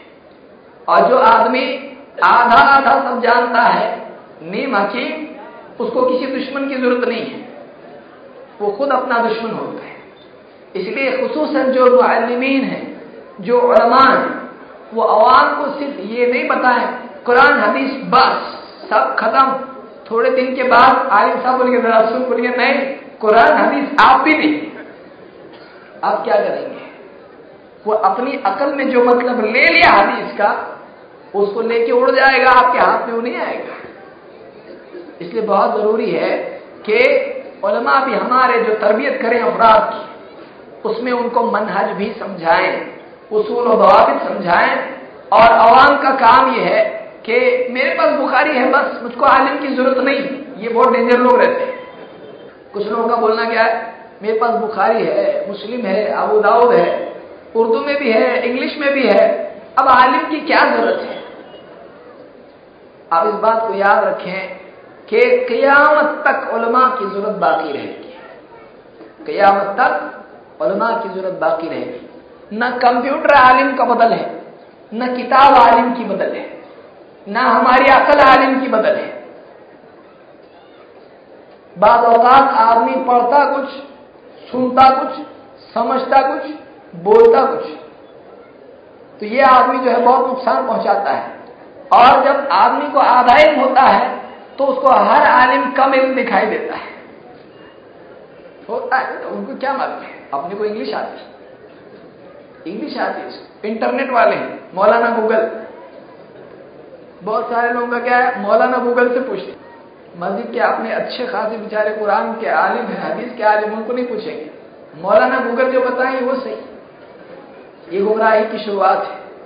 आज इंटरनेट के ऊपर, मैं नहीं कहता कि सब गलत है, लेकिन इंटरनेट पे शिया हजरात बैठे हुए हैं, कादियानी बैठे हैं, यहूदी बैठे हैं। आपको धोखा देने के लिए इस्लाम के नाम पर वो ऐसी गलत बातें आपको पेश कर सकते हैं आप एक बार शुबा में पड़ गए, निकलना बहुत मुश्किल होगा। इसीलिए इब्न सीरीन रहमतुल्लाह का कौल आप याद रखें, जो हमारे सलफ में है और ताबईन में से हैं, और इनके बारे में कहा है कि ये लफ्ज बलफ्ज हदीस को रिवायत करना लाजिम समझते थे। हदीस बिलमाना रिवायत बिलमाना के कायल नहीं थे, बल्कि बेआईन ही लफ्जन लफ्जन हदीस को रिवायत करते थे, इतने पुख्ता लोगों से। उनका कौल कहते हैं इन हादल इल्म दीन फंगुरु अमन तखुदून दीनकुम। ये इल्म ये इल्म दीन है। तुम देखो, तुम अपने दीन को किससे हासिल कर रहे हो? अपने दीन को किससे हासिल कर रहे हो? ये देखना बहुत ज़रूरी है। इसलिए आदमी ये ना करे, कुछ लोग होते हैं, मर्द तो मर्द घर में खातन होती हैं, बहुत जिद की शोहर से डिब्बा ला के रख दिया घर में। बोलने वाला डिब्बा। अब चालू किया चार दिन फ़िल्में देखी, ये किया, अब थोड़ा दीन का जज्बा आया। तो शुरू किया क्यू टीवी। क्यू टीवी बड़ा खतरनाक है। वो क्यों आया मालूम अब उस पर आया मौलवी साहब, खोले लैपटॉप अपना, बोलो, किसको इस्तेखारा करना है? इलेक्ट्रॉनिक इस्तेखारा। हाँ आपका काम हो जाएगा, आपका नहीं, क्या कुछ नहीं उस पर है। ना तराने अल्लम गलम और फॉल सब उसके ऊपर है। अब बेचारी बैठी, तरकारी तोड़ते वक्त कुछ सीख रही है। सब्ज़ी काटते वक्त में कुछ सीख रही है। शाम तक ये नया अल्लाह उसके लिए मुसीबत घर में बन जाएगा। इसको नहीं मालूम है क्या सुन रही है क्या पढ़ रही है। इसका दीन क्या हुआ क्या क्या अमल शुरू कर दी। ऐसी कोई चीज़ अपने घर में न रखें जिससे घर का दीन खराब हो। ऐसे ज़रिए से दीन हासिल करें। कुछ लोगों को अखबार की आदत होती है। अखबार में पढ़ते हैं। कोई भी अखबार उठा लिया, देखा नहीं कौन लिख रहा है, इसका अकीदा क्या है, इसका मनहज क्या है, शुरू कर दिया पढ़ना शुरू कर दिया बिल्कुल नहीं होना चाहिए बल्कि हम मोतबर जरियों से हासिल करें। इसलिए हम उलमा से जुड़े रहे। देखिए, याद रखिए कि जो आदमी उलमा की तहसील करता है, वो इल्म से महरूम होता है, इसको याद रखिए। और खसूस साहबा हमारे लिए सबसे बड़े सुम्मत के उलमा अल्लाह के नबी वसल्लम के सबसे पहले शागिर इसीलिए हसन बसरी रहमतुल्लाह ने कहा, उनके जुमलों में यह भी है कि इस उम्मत में पहला तबका जो खवारिज का था, उन्होंने तलवार अगर उठाई तो किस पे उठाई? सहाबा पे उठाई। और वो दावा करते थे कुरान पढ़ने का। कुरान उठाते थे, कुरान इन हुक्म इल्ला खवारिज उम्मत का सबसे पहला फिरका है। और जिसके बारे में अल्लाह के नबी सल्लल्लाहु अलैहि वसल्लम ने फरमाया कि तुम इनकी नमाज़ को देखकर, अपनी नमाज़ को कमतर समझोगे। इनके रोजों को देखकर, अपने रोजों को कमतर समझोगे। लेकिन ये दीन से ऐसे निकल जाएँगे जैसे शिकार के पार तीर निकल जाता है। यमरुकून मिन दीन कमा यमरुकुसम मिन रमिया कि ये से ऐसे निकल जाएँगे जैसे शिकार के पार तीर निकल जाता है। बल्कि एक रिवाज में आपने कहा, ये जहन्नम के कुत्ते हैं। आप बताइए, ये वो अपराध हैं जो इबादत गुजार थे, कुरान पढ़ने वाले थे, जो साहबी उनसे मिलने गए अब्दुल्ला ने बात रदी अल्लाह तला हज़रत अली ने भेजा था उनको बात करने के लिए। कहते हैं, उनके खेमों में आवाज़ आती थी, जैसे शहद की मक्खी की भिनभिनाट सुनाई देती थी। इतना कुरान वो पढ़ा जाती थे। शहद की मक्खी मक्खियों की भिनभिनाट की हर आदमी कुरान लेकिन ऐसे लोगों का क्या हुआ? सही मनहज नहीं, सही उसूल बवाबित नहीं। अपनी अकल से कुरान समझ लिया। सहाबा के खिलाफ जंग के लिए खड़े हो गए। ये वो तबका है जिनको अल्लाह के नबी सल्लल्लाहु अलैहि वसल्लम कहा, ये जहन्नम के कुत्ते हैं। अब बताइए, क्यों ऐसा हुआ? सही मकसद से दीन नहीं लिया। कुरान लिया और अपनी अकल को उसका मुफस्सिर बनाया। अपनी अकल को कुरान का मुफस्सिर बनाया। इसलिए हम ये कहते हैं, इत्तिबाउल किताब व सुन्ना, इत्तिबाउल किताब व सुन्ना, अला उम्मा। इसको याद रखिए। हमारा मनहज क्या है? किताब सुन्नत की इत्तिबा, लेकिन इस उम्मत के जो सलफ हैं सहाबा, ताबईन, ये जो सलफ हैं, इनके मजमूई फहम के ताबे होकर हम इसको समझते हैं। अपने दिल से कुछ भी मतलब नहीं लेते वरना बहुत मुश्किल हो जाएगा। इसलिए ये बात जिंदन ज़िक्र करनी ज़रूरी थी कि हम में से हर फर्द कुरान और सुन्नत की इत्तिबा का जज्बा रखे, लेकिन उलमा से जुड़ा रहे। और उलमा को भी चाहिए कि शफकत के साथ अफराद की तरबियत करें और उनको कुछ जुजी मसाइल सिखाने की बजाय उनको बुनियादी बातें ऐसी भी सिखाएँ, जिससे इनके अखलाक किरदार की भी तरबियत हो। और इसी के साथ ये किसी गुमराह कुन अकीदे के, यानी फंदे में नहीं आए, किसी गलत आदमी के हाथ में नहीं चले जाए बहुत सा ऐसा होता है कि हमारे अपराध अकीदा वगैरह सही कर लिया, नमाज़ तहारत वगैरह सीख लिया, फिर उसके बाद में कोई चील कौवा आ जाता है, उठा के नहीं जाता कि क्या है, कब तक तहारत नमाज़ रफले देन कब तक आमीन बिजार वगैरह वगैरह। चलो, उम्मत के बड़े मसायल तुमको हम हल कराते हैं। आदमी गुमराह हो जाता है। अल्लाह सबकी हिफाजत फरमाए। इसलिए उलमा के ताबे रहें, उलमा से पूछते रहें और इल्म हासिल करें। हाँ अगर किसी आलिम की कोई गलत बात सामने आती है, प्यार, मोहब्बत से अकेले, दलील के साथ में, इज़्ज़त के साथ में उनका, उनकी बात पर तनकीद की जा सकती है कि आपने ऐसा कहा, लेकिन ये बात सही नहीं है। तो इसमें कोई बुराई नहीं है। लेकिन उलमा से रिश्ता तोड़ना ये बहुत नुकसान वाली चीज़ है। अल्लाह ताला मुझको और आपको समझता फरमाए और दीन का सही हासिल करने और उस पर अमल करने की तोफ़ी अदा फरमाए। अकूल को लिहाजा